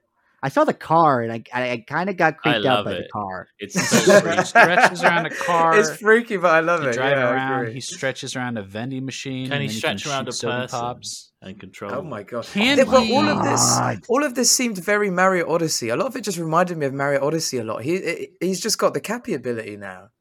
They're I'm making a lot sorry, of we- Nintendo games now that are just like big Each versions, like Breath of the Wild, Mario Odyssey, Pokemon Arceus. Now you got this Kirby game. Like they're just they're putting all their franchises Uh, into like big, huge games now. We just blew right past Jade's question, and I think we need What to was it? examine that. Oh, yeah. Can Kirby mouthful mode a human being? Well, oh, it's, absolutely. It's, it's if the, he can swallow a car, he can swallow a man. If they're around, because it's like this post-apocalyptic world, I guess. Dig Yeah, up a yeah. skeleton and swallow that. Get little ghost of oh my god! Then that's the skin on the skeleton. Oh, Can you breathe through Kirby? Yeah, Let's go 'cause find he's out. porous enough? I Yeah, think he 'cause can they- eat Kirby. But wait, if you eat, Oh, holy shit! What if Kirby. he ate Kirby? Wait a second. What if that's you ate reverse Kirby? Kirby. What? Uh, That's like some sort of like inverse situation. Like what would happen? I don't know. This is uh, there are so many questions. Like if we Kirby sucked lore. Kirby out. I would Kirby like. lore is the weirdest. I would like the ending of Kirby in the Forgotten Land to be Kirby stretching himself over the over the entire game world, and then it just Oh. fades. Whoa. And then the planet becomes Kirby. I want him to stretch over the Statue of Liberty and have a giant boss fight, kaiju style. Whoa, that sounds sick. Let's go. He stretches over Ground Zero. There we go.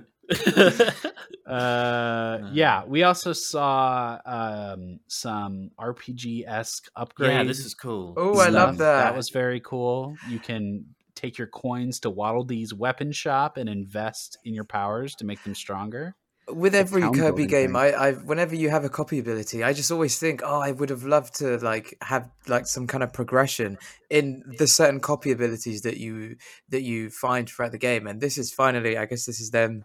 Maybe this is a thing fans want, and uh, with a lot of Nintendo games these days, it's like now that the Switch is HD. I mean, the Wii U is HD, but now that they've there's only certain things you can do in order to progress some of these games. That's why uh, Mario Strikers is getting gear. That's why maybe Kirby's abilities are uh, becoming things you can upgrade now, and it's a step in the right direction.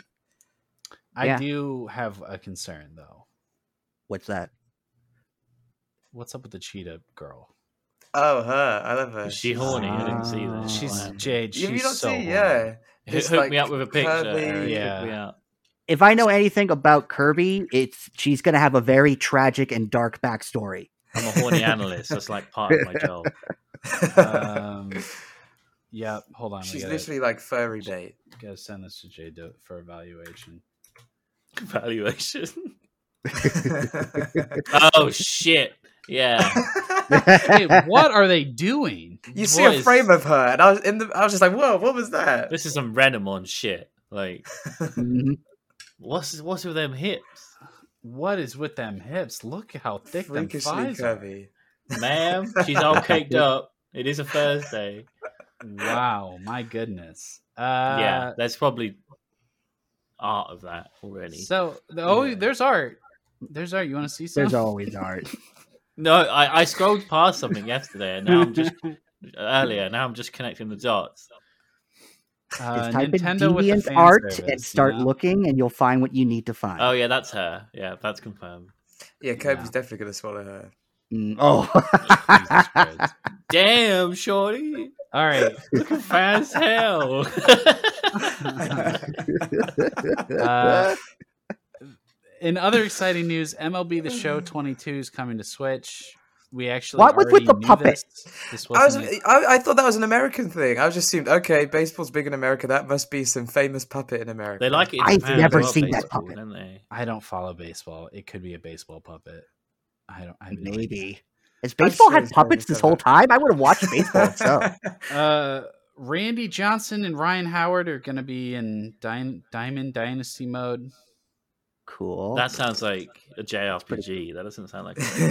Yeah, it does. Okay. Uh, Kingdom Hearts Integrum Masterpiece, the cloud port of all oh, is that what they're calling it? three. That's what it's called. Uh, it's available now.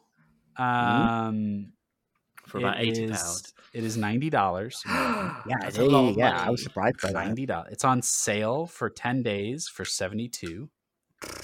How nice. Rough, rough. Uh, there is a big warning in the eShop to play the demo first. Don't buy Wow. Do not buy it. Yeah, it's ninety dollars, it's- it's and there's a gonna warning work. that says "Do not buy this." Wow. Um, yes, I downloaded the demo last night to see, and the servers weren't online yet, which is kind of weird. Oh, good Good start. Good start. Yeah. Uh it is it was kind of interesting to go in the shop and like buy something and hit download and there's no download. Yeah. You know, Oh, it's just yeah. like instantly ready to play. Yeah. Is it just a client that you launch? Yeah. It's just Okay. yeah, it's a like one kilobyte client that you launch. And from what I saw, like it shows a little uh like a publisher title card and then it goes right to the game, like four seconds, like you're playing. Hmm. Um, now, of course, it did not work last night, but I'm pretty sure it was not. The servers were not online yet. So Nomura Um, I forgot to push the button. I'm I'm gonna give it a shot. I'm gonna give it a shot. I have an amazing internet. I have like 200 down, which is for for the states is like pretty good. Nobody really has speeds like that. Um, so What a flex. no, I I just mean if it doesn't work for me, it's probably not gonna work for anyone. Mhm. Uh, okay, Klonoa Fantasy Reverie. Oh baby, they're remastering the first two Klonoa games. Yes, Klonoa Door to Phantomile and Klonoa to Lunatea's Veil. I've only ever Who played names the- games like this? what do you? These are these are Mario platformers with like JRPG names. Yeah, but Klonoa is like it's not like complete dog shit like Nights into Dreams. Like it's good. Yeah. It's good. There is Yeah. some, yeah. I've only ever played the Game Boy Advance game, but uh, I like that one a lot. Yuji Naka's and, made uh, like one good game. Yeah. Sorry, my dude. Uh, I saw a lot of people really excited about this. Yes. Yeah. Oh, me. Yeah, Yeah, I'll it's a huge fan base. All I like a good platformer. When is Portal this con- out? I didn't check. uh, July eighth. Ooh, that's soon. Yes. Yeah. This summer. Portal Companion Collection. Sure. Yeah, Yeah, this is just like two. another one of these games. It's like the Ezio thing. Just like, yep, okay, it's on the Switch. I'm glad. It's good. Like, has anyone not played both Portal games by now? They've been out for like 10 years plus at this point. Uh, Like, played- yeah, I've children. Children. it's one had of Oh, yeah, those- children. Yeah. Oh, that's a good point. Children. I forget that Yeah. children exist. yeah, children. It's one of those simple puzzle games that would work very well on the Switch if it found an Right? Yeah. This is going to do Mm. really well. Yeah. Yeah. This is. I guess uh, that's true, A, yeah. a great couples game because of the, the co-op mode in Aw, Portal Two, right? very topical. Valentine's Day. That is actually a really good co-op. There's no too, combat, so like dads and their kids, for sure. I could see. Yeah. I, I There is like machine guns well. and stuff, though. No? Yeah, there's like turrets that shoot at you, but they're cute. They have funny voices. Yeah, they're Cute cute turrets. turrets. They're cute cute. I'm surprised there hasn't been like a Portal VR game yet. Ooh, feel like that would- Yeah, I feel like That'd that would cool. totally make sense. that would make me point. sick. Damn, I'm writing that in my list of feature ideas. Thanks, Jamie. You're Sucker. welcome. okay. Oops. Uh, now the next one is my winner of the Nintendo Direct, Ooh. Live Alive HD yeah. 2D. Oh, this is very exciting. This is a deep cut. Like, This is I an have no idea what this is, extremely but I deep- want it. Deep cut. Okay, Jamie. Uh, this was a Japan exclusive from 1994. Um, the director of Chrono Trigger did this a year before. It was his first Oh. game. Oh my. Wow. Yeah. Uh, yeah. Uh, Uh, considering my love for those types of games, I want it. I want it so bad. So I I watched way too many like Did you know gaming videos, so I had heard of this. But correct me if I'm wrong. I'm sh- I think it's like five different stories that somehow Eight. interconnect at the end. Eight. it's eight different stories that stories. interconnect. it's the at the original end. Octopath Traveler. Okay. It it is 100% the original Octopath Traveler. Yes. Oh. And but the every single story is a different genre and a different timeline.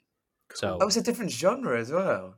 so yeah, so there's a western, there's a ninja, there's uh like an alien space thriller. Every single one is a different game. That This sounds sounds sick. It's Really ambitious. So fucking cool. Uh, so like one's like a JRPG and one's like a shooter and one's like a. so is that they, what you mean? they all have the same battle system, which is it's turn based, but it's also tiles. It's like really unique. But the the the combat changes between each one in specific ways, and the gameplay changes like a lot. Like the ninja stuff has a lot of stealth. Ooh, for example, like there's different. that they do feel like different games, even though they're all sort of like mechanically connected by the combat system. was this for um, like the Super Famicom or something like that? Yes. Like, Yep. okay. Yeah, Oh, uh, 1994. Um, this uh, what what's really cool is they had famous manga artists do each of the eight different games, so they all have a different visual Oh. style too. Like they're Oh. all the same, like pixel art, but they had like famous manga artists do them, and then the score was um, I don't remember her name, but the the same composer that did all of Kingdom Hearts.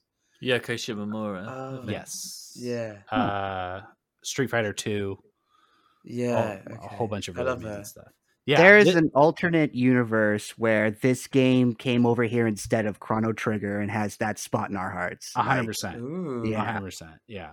This this game should have it it flopped because it was meant to come out before Chrono Trigger, but it actually ended up coming out afterwards. Oh. So so it doesn't look as good like because Chrono Trigger was like you know obviously Chrono Trigger was massive like changed video games. Mhm. Um, and this doesn't look quite as sharp as Chrono Trigger. It didn't have like the same purchase for like narrative that Chrono Trigger did. So this one kind of got forgotten. It it didn't sell that well. It was kind of considered a flop. Have, have you played it then? No, no, Uh, but I've like obsessed with playing it. I've wanted to play it my whole life. Yeah, I've I've definitely heard about this before. Uh, what do you think of the art style? Just because I this I feel like this is the perfect way to take a pix an old pixel art game and like it kind of has that like Octopath Traveler uh, Yeah. triangle strategy kind of art style. And this is like I'm like this is the best way to upgrade a a, a really old pixel art game like that. Yeah, yeah, definitely. And it's funny that it Octopath Traveler is so inspired by this game, and now it's using Octopath Traveler's art style. So th- this is cool. I ever there's like fan translations. A lot of people have played it, and everyone that has played this game loves it, as far as I can tell. So How do you say it? Live alive, alive, alive, live alive? live, alive. Live alive. Yeah, Yeah, I'm, I'm excited for this. This actually might be the game that got me the most hyped too. Live, Yeah. laugh, Really? love, alive, alive. Uh, okay. Nintendo Switch Sports. Oh my god, this is I'm so kind of weird. weirdly excited for this because I don't think it's weird at all. Yeah, I, I really it's like great. Wii Sports. It was fun to Yeah. bowl I- and golf and stuff. I really don't see this game doing well. I love it, and you know I might get it, but I just after after the the original Wii Sports and it the fact that Wii Sports was so great is because it was free and everyone had it and it was competitive and you know everyone was kind of on the same level. With Resort, the next one on the Wii U, not only did no one have a Wii U, but it was like some weird service where you paid for different sports, and also it doesn't even look like uh, it doesn't really look like Wii Sports. For some reason, they've gone with this like Balan Wonderworld esque avatar thing, and then I think there's still Mii's in it too. I'm interested to see how this is going to do, but I just don't see it doing well. I mean, everyone and their grandma played Wii Sports, so I can imagine someone bringing their Switch over and be like, "Grandma, Grandma, look, it's the bowling game you used to like," and like it taking off in that kind of a way. Like people, like motion controls definitely appeal to people who don't play video games a lot. So being able to play tennis or golf or bowling or whatever, uh, it it, it does have appeal still. So I, I could see this being quite successful. I, I I, I think, think. I think it'll it- kind of be like one two switch or something. Like Yeah, but that was I- that was like you know, hey, let's milk a cow, which doesn't exactly have the same kind of reach. speak for yourself. Uh, it is a good point that there's a bit of a branding issue with Nintendo Switch Sports because like Mhm. we Well, you can't really call it Wii Sports because that name is dead now. Switch. So so there's kinda- that and then there's yes ba- dialing back on the Mii's is also kind of a weird thing. I remember there was this one bit in the trailer where it's like, you may recognize these three sports from the past. And it's like, yeah, I know what a, a, a tennis court looks like. Like this could be, I we know it's it, it, it does have a branding problem. It is very weird. It seems like a lot of them too are just tennis with a different feel because two of the new games are volleyball and badminton. And I'm like, that's Right. just tennis. You're just giving us two different kinds of tennis. Sports people, we're such gamers. Like, oh, that's all the same sport. Uh, I think it will be massive. I think it would have been massive had it come out sooner. Yeah. Mhm. Yes. How much? Yeah, if it came out sooner, and it depends how much it's going to be. It'll be sixty bucks. Yeah, it'll be a full price That's game. crazy. It's Nintendo. That's crazy. yeah. Yeah, they always Nintendo doesn't doesn't give you like you know lower priced games. That's going to be a full release. It's going to be That's ninety dollars here in Canada. I really struggle to see people that were huge fans of um, uh, Wii Sports, but which was free, to now be like, okay, I'm going to spend uh, this amount of money to buy a game that I have on the Wii, but a little bit better, and it looks completely different. And I don't know if they'll fully put their trust into it because it doesn't even look like Wii Sports. The me when when the two uh, developers were playing it. The Mii's looked really gangly and weird, so they are in it, but that's not what they're trying to push for some reason. Ye- I mean, I feel like the whole concept of like avatars in your on your console has kind of fallen by the wayside.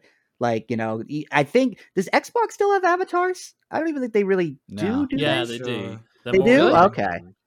Oh, okay. So yeah, I mean, I'm not surprised if they don't have me's in this, but I have a mm-hmm. feeling that they're they're, they're gonna have some kind of like weird character creation thing where you make your own goofy people that look sort of like your dad or something.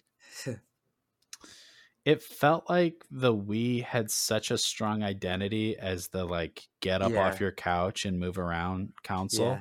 Yeah. And Mm. while there's a lot of that with the Switch, the Switch is so much a, of an everything console It's just The like Switch is the Switch has become the opposite for me, where it is like the Wii was to get up off your couch. The Switch is uh, I'm going to bed. yeah. Yeah, and this this game comes with. Did you see it comes with a little strap thing that you put on your leg, and then you put the yeah, from Ring you Fit. put the Joy-Con. They were very clear about that. Yeah.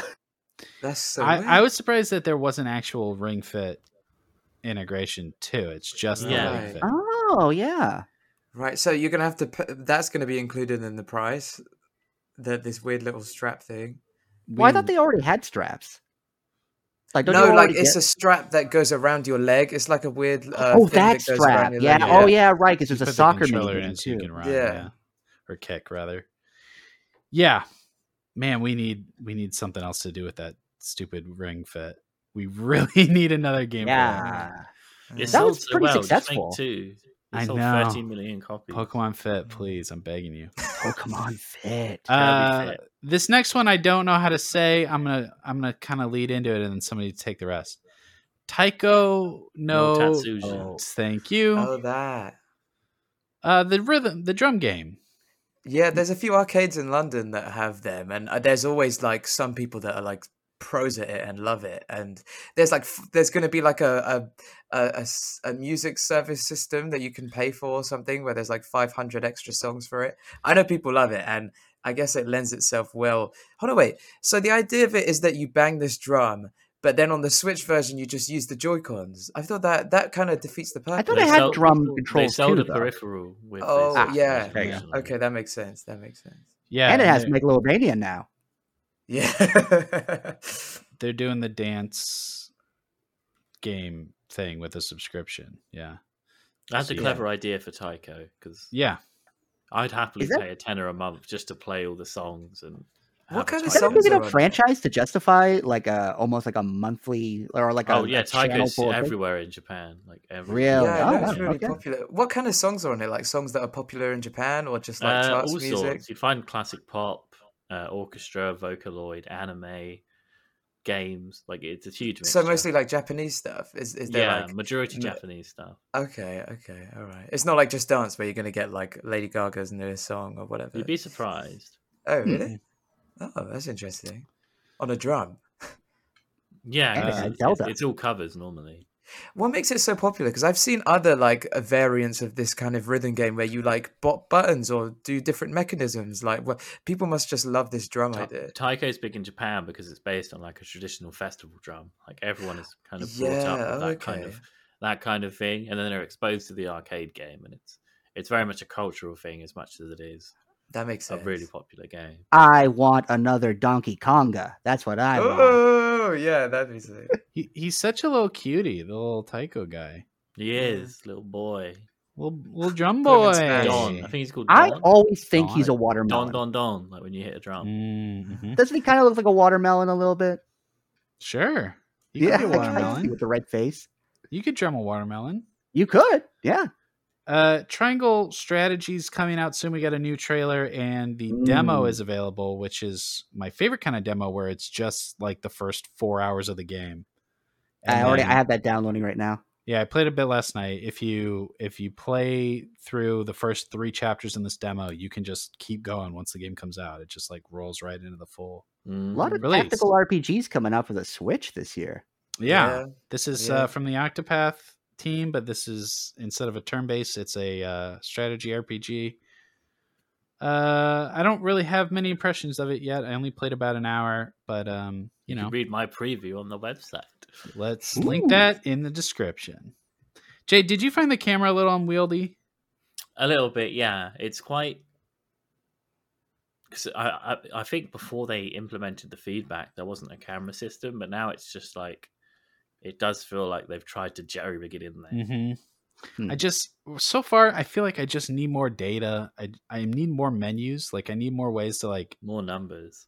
I need more numbers. Yeah, I need to know what the heck's going on because I feel like I'm just taking my turn by turn, and I d- can't really see as much as I want on the battlefield of Mm. like what's actually happening. Hmm. Um, but yeah, I haven't played that much. Uh, Cuphead Delicious Last Course got a new trailer. I've been That- waiting for this for so long. Yeah, long time. Uh, this is coming Yeah. June 30th to everything. Uh, I used to uh, sell cell phones, And uh, I remember it was like 2019. A person came up, had that last name, and I said, "Hey, did you guys make Cuphead?" Turned out I sold a cell phone to the person who made Cuphead. Whoa. They were actually repeat, repeat customers, and I know it's been a long time because that was 2019. And I remember at the time saying to them, "Oh yeah," and I'm really excited for the DLC that's supposed to come out this year. And so it was so- like it's been like three years now since they basically announced that DLC and since it's been delayed. I would love if you asked them for an interview and introduce yourself as a cell phone guy. Do you want to know? You don't know what? Actually, I I remember because I had just started writing for the Gamer, and I said to them, "Hey, uh, since I'm selling you guys a cell phone, uh, when that comes out, would you be okay if, maybe if I could get an interview?" And I actually literally asked them that. They were like, "Yeah, sure." But that was three years ago, so I have no doubt they don't Oh. remember. Hold this them to it. Nope, they made they made a solemn swear. You fucking can I drink from the cup head? you must yes, let me sup from Can the I cup. suck that straw? Vaguely sexual. Uh, the Vaguely. Metroid Yeah. Dread update. Uh, Easy we, mode, we, hard mode. Thing. we have a lot to get through. I don't want to harp on this, but the it should have had an easy mode at launch. It's very disappointing that it took us four months to get uh, rookie mode, which gives Samus passive recovery. Right. Because a lot of people did not finish this game. It's a hard game, Mhm. and they probably would have if there was an easy mode, and they probably aren't going to go back to it now because that's not how video games work. yeah. Didn't they also add like a super hard mode as well? Yes, they added a critical mode. Uh, they're also adding a boss rush later. I mean, I Uh, so like that. that's You add the really easy mode, and then you add the super hard mode at the same time to balance it out. That's Oh, nice. Always add the harder modes post launch, but launch your games with easy mode, people. Come on. Yeah, that kind of makes sense. And maybe their idea was like, oh, we have a definitive way that we want people to play it, and then you know, after they've done that, they then they can have what they want. Yeah. See, that's the the, way I it. like to play games is to like um have fun is the thing. yeah, yeah, No. yeah, yeah. I- No. I don't care what the Against the artist's intention is when I spend sixty dollars to play a video. I'm giving you my money. True, Let me true, play the true. game. I finished Metroid, but I was like, wow, this was a hard Metroid. And That game is hard. I'm really bad at it. Yeah, it's pretty Ye- tough. I yeah. only got way halfway through it. and it was 19 years since the previous one so it's not like people it's not like you can even say like it's a dark souls situation where people should have known better you know like a lot of people this was their first metroid game and it kicked their asses and they were probably pretty sad about it Is it not more fulfilling when you finally defeat Shh, that don't- really hard don't be a gamer. Don't be a gamer. Right, and sometimes accomplishment. sometimes things are too hard for people You worked for it. Life's too busy to work. yeah Right. That's true. uh okay uh earth earthbound and earthbound beginnings are on nintendo switch online which would be good news if mother 3 didn't exist Ah, I could not believe they did this because they literally were like, "Hey guys, look, it's Earthbound, and you know what we're gonna do too? Let's play the first Earthbound game as well." And I'm sitting there, be like, "This is what they're gonna do it. They're actually gonna do it." And then they just moved on to the next segment, and I'm like, "How? How could you tease this? I it's think- right there." It's I just think if fucking they JRPG were- stupid. If they were ever gonna do it, I think that they would do these two first, and then you know down the line. I think maybe this uh, this whole direct. th- I think they really are setting up for uh, for uh, Mother Three. But I think first they would have to do this because they kind of probably want people to play this first, especially That young makes sense. people and people who don't.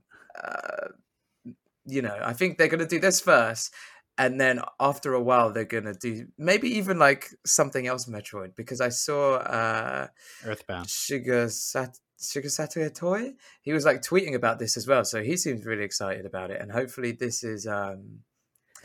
Uh, for a while, I remember there was a lot of fan.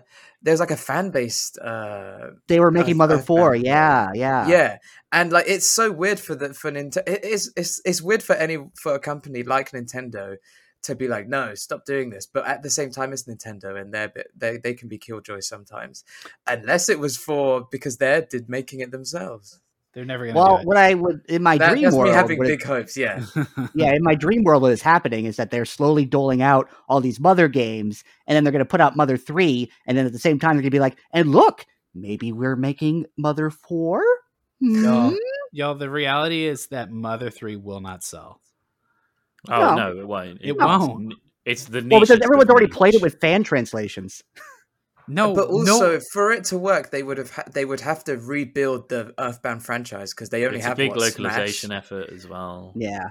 And I think this It's is a gonna step towards it. I think maybe this is leading up to it. I think one day, I maybe I'm just too optimistic, but I think s- small steps, especially for a direct like this, where we've seen games like Live Alive or whatever it's called, and Chrono Cross, and it seems like they're really pulling out all these games from the archive. So, fingers crossed. Yeah, it's kind of why I thought they would do it in this direct because it's like Live Alive and Chrono Cross. I mean, those are at least on the same level of obscurity as Mother 3. So I Oh, thought I they might dunno. just go for the trifecta. Not Chrono Cross, but definitely the Yeah. other one. yeah, I think uh, I think Nintendo has to uh, have us by the balls, and this is how they do it. I think this is how they remind us that they're in charge. We're obedient little boys, and we'll do what gonna we're told. We they cannot be bullied. I don't think they would have ever have announced uh, one, two, and three in the same direct. Maybe that's just me. I don't know, I'm surprised they didn't put them together in like a trilogy and charge 90 bucks for it. Like, I wouldn't. we we don't thing they would get do. we don't get Nintendo Switch Online announcements in directs explicitly. Like I know Yeah. like the N64 one was, but games come to NSO and they don't have to put it in a direct. Yeah, They just add games sometimes. This could have been, you know, they didn't need to put this in the draft. they made a big deal out of it. Well, They made a big deal out of it, yeah. Yeah, they Uh, just but it throw, like was- stuff like. But it was to taunt you. Oh no. okay, uh, then we had a bunch of stuff flash by really fast. Uh, Zombie Army 4. Did I say that right? Zombie Army. I think I said Army. No, I think it's- Dead Dead Zombie War. Army. Is that Dead Dead, War. War. Yeah. Dead War. Uh, this is coming to Switch April 26th. Uh, GetsuFumaDen Undying Moon, which is a sequel to a Japan exclusive. This already Hmm. came out in Japan last year and now is coming to the West on February 9th. I don't know Super. anything about this series. Getsu. Full Uh, D's nuts. nice. Demon Slayer Kimetsu no Yaiba, the Hinokami Chronicles. This game's cool. It's like a fighter Uh-huh. kind of. Yep. Uh Lego Yeah, I Brawler. nothing to say. Lego Brawlers, which is a mobile game. This is Cool. coming. Oh, sorry. Demon Slayer is coming June 10th. Lego Brawls. Yes, this is a mobile game that came out in 2019. Which Ah. is finally coming to It's Switch. a it's like a Smash. It's like Lego Smash. Smash. Yeah. Okay. Uh, coming June. Two Points Campus, May seventeenth, and then the last two. Uh, Ooh, yeah. Ma- Mario Kart Eight Deluxe Booster Course Wow. Pass, cool. unprecedented I love it. DLC for an extremely old game. Thi- This is the best thing that could have happened. This is better than this is better than a Mario Kart 9. I, I would rather this than a Mario Kart 9. I would rather like there's a point in Mario Kart where every new one they're trying to add a new gimmick and this is this is the the the plateau like I don't know what other gimmick they could add and without just changing the whole game and it being weird. So the fact that they're just adding more tracks uh, to Mario Kart 8 is amazing to me. I love it. I I just want one of the remastered tracks to be Cheeseland. I want Cheeseland to Cheeseland's come already back. in it. Cheese, Coconut Cheeseland's in it. mold. Is- did, they, did they confirm Cheeseland's in it? No, Cheeseland is already in Deluxe. Oh, I is play it? it all the time. Yeah, yeah. Oh, I didn't know they had already put it in. yeah. Really? How did I Congratulations, not know? Jamie. Apparently, I haven't I haven't played Mario Kart in a play it while, so apparently I, I did not know that. yeah. So the way this is going to work is that they're going to release eight tracks at a time over six waves for over two years. until the end of 2023. Yeah. yeah. So it, it would be it, if if they do it like uh, it'd be like one every four months if they're gonna stick to a time frame. Something like that. Yeah. Uh, it's 25 bucks for the pass or if you have the Nintendo Switch Online expansion pass, the the one that came when they released the N64 ports, the, it's included with that. Oh, I have that. Yeah. Yeah, So you you get the tracks. I'm Um I like personally I like the the live service dole them out over time. It kind of makes a sort of like Mhm. A bi-monthly event where you can Mm. like do your circuits with your friends. Uh, new Yeah. courses just dropped. It's like you know, like when a Smash character comes out, you can play these new tracks every couple months. I think that's really cool. Mm, mm. Um, I also my gut, my first instinct was that this is also better than just getting Mario Kart 9, or I guess we need to call it 10 because apparently Mario Kart Tour yeah, I is, guess so. is Mario Yeah. Kart 9. Uh, because Yeah. this is tracks from all the games, including Mario Kart Tour. Oh, yeah, what- yeah. So the- my boyfriend plays a lot of Mario Kart Tour, and Mario Kart Tour has seventy-two tracks and like over a hundred different characters. Like Yeah. Mario Kart Tour really has a lot of content. And what I think has happened is that they've upscaled a lot of this Mario Kart Tour content for for this for this uh what is it called booster course pass Yeah. and you know it's easy money for them and it, Mario Kart's their best selling game and I I mean I love it it is a bit lazy on their side but you know I do love it So you said upscale, and I've been looking at like side by sides between the courses that already exist and what they showed in this trailer. And y'all, I think these new courses actually look pretty bad. Yeah, because Oh. like mobiles run at well, tablets especially will run at a higher resolution than the Switch. Like they are all super flat, no lighting. They It's a all mobile game. they don't Mm. they don't look like the same game. Ugh, I didn't They, know that. This could be early. Like maybe this isn't what they're actually going to look like, but what they showed in this trailer does not look like 8 Deluxe. I need to look at it again Yeah, yeah, I the- think I was just hyped for new courses. I I'll, didn't really. yeah. I'll send you guys some side by sides I've been looking at, but that could, uh, that does make sense though. yeah. that does make sense I mean I'm a Mario Kart sucker so I'll I'll I'll be on it people are going to be pretty pissed if all these courses look like shit. um, Hmm. but I hope they weren't I think the idea is cool. I think it's bizarre to get a DLC pack for a a game that's, I mean, technically over ten years old, right? Mhm. Wow yeah yeah. yeah, Yeah. We're all That- getting old. as someone who invested a lot of time into my Wii U when no one else did and Mario Kart 8, I'm glad that somehow the all the time I invested then is is still coming in handy now. But now there's more tracks, so I have to get I have to learn all these new tracks, which is more content for me, and it's great. I hope there's also more He loves content. I hope there's more characters. I Oh, don't. me too. Yeah, I hope there's new characters. The the other thing with the new tracks is that they don't leverage the Mario Kart 8 mechanics. They're not going to yeah, do like the anti grav stuff. anti gravity. They're Oh, or like glider stuff, right? Because they're all old. I think there is glider stuff. I think they've added glider stuff definitely guess on, in Mario we- Kart. yeah, I would have Yeah. thought that they would have adapted that Seven for had like. glider. Um, I don't know about anti gravity. I don't think. Uh, yeah, you know what? I don't know if there is anti gravity in Mario Kart Tour. There definitely is uh, gliding stuff. There's gliding in seven. I think that's when it debuted. There was gliding. in Yeah, some, that's when yeah. it started. yeah. mm, But if they Hmm. pull a bunch of stuff from one, two, three, four, five, six, like when it's not going to be Mario Kart Eight style.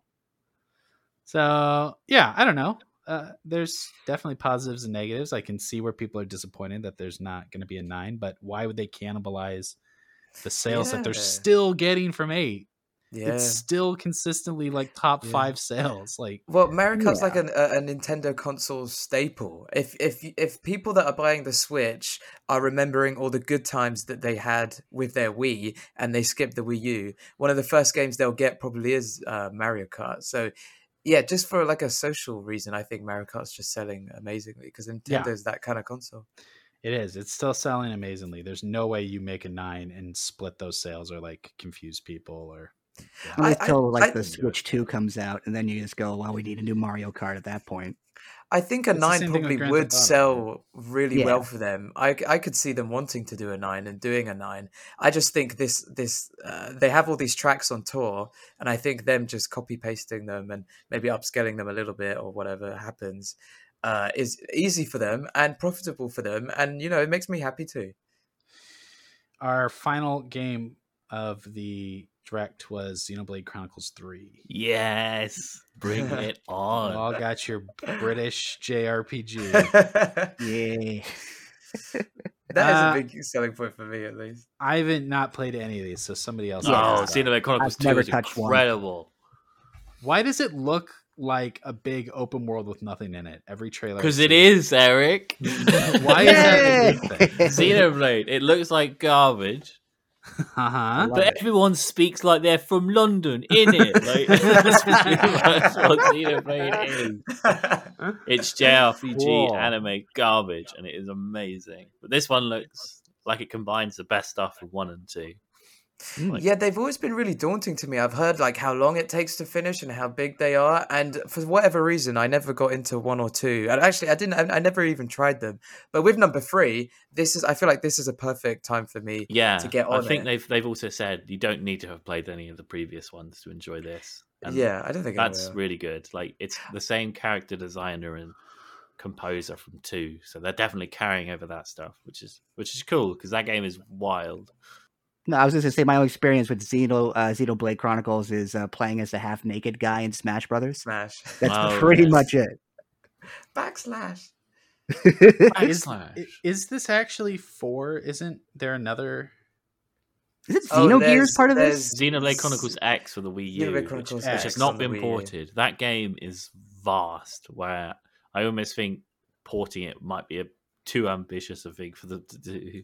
What? Is that a That's so weird. Wow. It's not really anything. Like Uh, you control Oh. mechs and shit in it. It's in like a different slice of that universe. okay. Hmm. Hmm. All right. I'm int- I'm interested to know like how well how well- how well does two run on it. Uh, it runs fine. It doesn't look great, like if I'm perfectly honest. But I think it's one of those games where the art design carries it. Yeah, yeah, it does Mm. look like that. I mean, this game is like not a port of something else, isn't it? It's uh, what the company called? Monolith Soft. Monolith. So it's they're making a game specifically for a Nintendo console, and like just from a trailer, it looks like a big, ambitious, nice yeah, looking because game. they do all the they're, they're the developer who do all the open world stuff for Breath of the Wild. Like oh, I they didn't bring that. them in to do all of that. That makes that makes All complete right. sense. All right, everybody, pick your winners. Pick your winners. Xenoblade Chronicles Jade? Three, easy. Uh, Mario Kart Booster Pass. Uh for me, probably like live live live a live Live live alive. alive live alive live alive. or Fire Never Emblem. Warriors second, and then maybe Chrono Cross third. But I do love the look of Kirby. Like Kirby looks like Mm. ridiculously cool. Advance I- Wars as well looks good. Yes, I would give this direct a nine out of ten. Like I've come away from great. Nintendo Direct Yeah, being was so Yeah, I I, pissed I, off yeah, and I annoyed. was happy with it. The only thing that I, that would make it a ten would have been for some of the games to look like they don't run badly, and also Uh-huh. Zelda. I am still gonna say Zelda. Like it, a Zelda would have made it ten out of ten. But you know what? Nine is still amazing. It's still really good. Will Uh, Silk Song ever show up in a direct? I I feel like sure that's just not gonna show up. They're just going to release it one day out of the blue.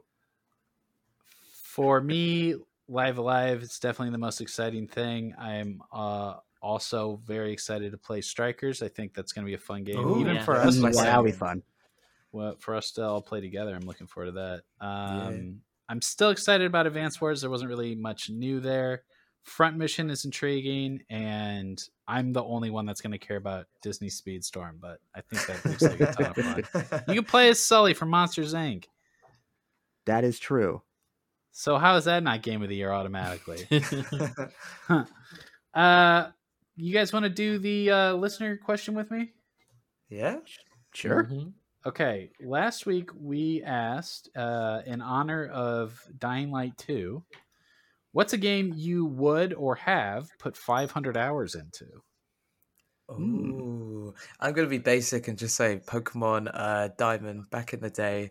Uh, Do I'm you think a you played that Pokemon for guy. 500 hours? Oh no, yeah, I remember. I remember seeing it. The um the save when you save it says however long. I think it was like six hundred ish. Um, but that's because I was I was obsessed with that game and being a kid, I could never do that these days. My my brain as a kid loved it, but Yeah. no, I don't know if I could ever play a, a game for five hundred hours these days. I feel like a lot of games that I played a lot was when I was younger. More, I just move from game to game quicker now. I mean, Uh, I, oh, go Jamie, ahead. go ahead.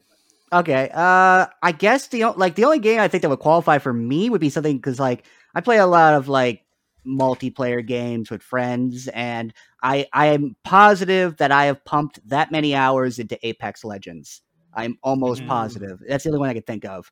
Uh, because like most single player games, like I've probably pumped like two to three hundred hours into like Skyrim or Dark Souls or something like that. But like Apex, you just like you play one match, you're you're out. You play one match, you're out. Like you just keep doing that over and over again. I have no doubt that I've probably logged like a thousand hours into Apex just because you just play it with friends, you play it over and over and over and over again. So that's probably for me the answer because I can't think of a single player one. Hmm. Jay, do you ever I- play the game for 500 hours? Hmm. The closest is probably something like Stardew Valley, like combining all of my platforms, Yeah. Or maybe Final Fantasy XIV. Uh, Mm, never yeah, know. I'm just looking at good, good show. I'm just looking at my Switch thing uh, when it says however many hours you've played games for. I play a lot of Smash and I play a lot of it at my cousin's house. But on my personal Switch, when uh, whenever I play it, it's uh, 339 hours. But on my cousin's, who I play it more, I go to his house and we play it a lot. I probably play Smash more at his house than my house. Mm-hmm. He's got it on here for 995 hours. Good lord. okay. There's your winner. Uh, I have probably about 1500 in Destiny 2. I'm looking at my Steam right oh now. yeah, Destiny 2. My That's Steam good- says yeah. 931, but it used to be on BattleNet for the Oh, first of course. two years, so I don't know how much time I put into That's it easily total. in the 2000s or something. Yeah, probably. Whoa. Yeah. Um, that and also Ark. Unfortunately, I have played an absurd amount of Ark Survival Evolved. 604 hours in Ark. Whoa. Uh, and then WoW, for sure. I've put that much in WoW. And then if you combine all the Kingdom Heart games together, Yeah, Final Fantasy. Modern not even all of them, because I've replayed them a bunch. I've replayed the the first two a bunch of times. Kingdom Blocks. Um, yeah. So for our listeners, there's some pretty surprising. There's some very interesting answers to this question. Uh, David, uh, aka at Dark Watchman 28, said uh, three games: Dead or Alive Five, interesting. Ooh. Okay. Uncharted Two, What? Whoa. and The Last of you play Us. It? Whoa, that's a bit that's sad. lot. David said. David says 20 single player playthroughs and hundreds of hours of multiplayer in each Uncharted 2 and The Last of Us. Okay. 20. 20? Are you Tw- okay? 20 playthroughs? I Both of those games are great. dude really likes Nathan Drake. Apparently Do those so. games change that much every time you play? No, it? not in the slightest. Yeah. I haven't I I don't don't, know, they- think there's think a they- movie I've seen 20 times. Maybe when I was like a kid and I watched the same movie every day. But I can't even think of a 2-hour movie I've seen 20 times, let alone a 30-hour video game. Uh, impressive, David. Good for you. Uh, Joe Joe Foster says achievements. Uh, all the football manager games from 2015 onwards. I'm, yeah, uh, I I, imagine that. you Yeah, could put an friends absurd amount of time that. into those. Those games are spreadsheet machine. Yeah. Uh, see, Penguin says, I would sink this much time into Marvel's Avengers if it had the endgame content to do so. And uh, you know what? I tend to agree. If Marvel Avengers had been the game that it w- should have been, like, that it was intended to be. if that was superhero good game. Destiny, yep. Yeah. If Avengers was, was Avengers Destiny, I for sure would have put 500 hours into it by now. one day. Uh, Andrew Roscoe says Skyrim easily a decade later. I'm still finding things Yeah. in that game. Yeah, that that's probably the single player game I put the most time into, if I had to guess. Fallout 3, I'll add that onto my list. Uh, Matthew Johnson says Overwatch. Yeah, me Yep. I probably Yep, have. actually, I wish, me too as well. I wish BattleNet tracked hours played because I probably I for sure have put 500 in Overwatch. Uh, I, Rocket doubt. I used to play that before uh, Apex Legends, so definitely Overwatch. Matthew also said Rocket League, Ratchet and Clank. Again, I don't. Maybe if you combine them all and you've played them multiple times, Yeah, like several times over. and then 3D Pinball, which is very funny. The the one that comes built into Oh, the Windows space 98 or whatever. Yeah. yeah, Ah, yeah. I beat that high score. I guess if you uh, went into computer class every day at school and just played that. That's what I did. Yeah. Okay. Uh, Cholu says for me that's got to be Gran Turismo 4. I bet people have put insane hours into. this Yeah, a those these yeah, people love cars. Yeah. That or Forza, probably. Yeah. there was just so much content for a 2004 game. I could say the same for Gran Turismo 2 in 1999. Hmm. Uh, Bromore. I'm sorry, Bromore. That's probably not how you say your name. Genshin Impact. That's recent. Been grinding on that grind. Grinding Uh, on those anime girls. You gotta catch them all. Uh, he also said he also said most total war games. Oh yeah, once we get into RTS shit. you can Yeah. lose your life. StarCraft and all that stuff. Can you imagine? How many have I Oh, put yeah. into Civ? I bet my Civ. Oh, Civ is a time, time eater. Uh, That game just ravages your time. You don't even know. 300. Not quite there.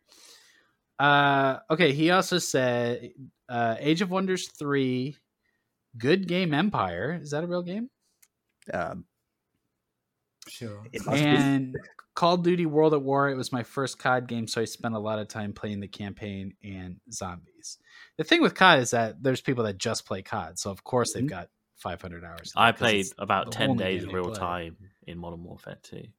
I Yeah, don't know, Modern that's Warfare 500 2, I've probably got like loads of time in if I go back Yeah. and see. Yeah. Uh, Connor said Destiny 1 and 2, Skyrim, Oblivion, 500 hours in Red Dead 2 across multiple playthroughs on different machines. Wow. Plus, you've I got Red that. Dead Online. So yeah. there's a lot of hobby games you could sink forever. Uh, Xenoblade 2 hater says. uh, Listen nine- here, motherfucker. I uh, love this podcast. 900 hours on Overwatch and 700 hours on Fallout 4. It's like 900 hours on Xenoblade 2. and I hate hate it. it. I hate it. Arnold says uh, over multiple new games, I reckon I have 500 hours sunk into Pokemon Sapphire. Uh, by definite log logged hours, the closest I got is 300 in Persona 5. Could you put 500 hours into Persona?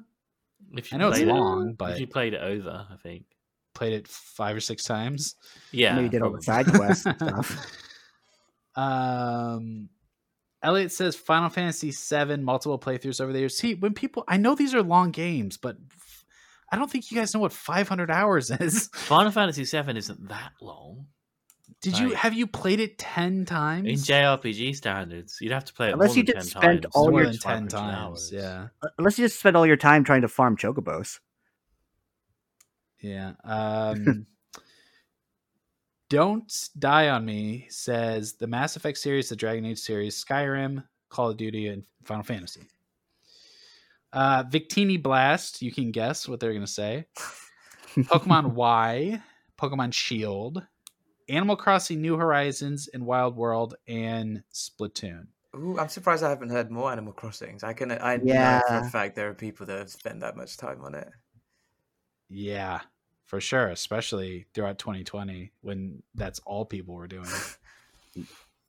uh Sonic Miles says Breath of the Wild. Again, I doubt it. Sonic Miles, that's 500 hours is a very long time to play Breath of the Wild.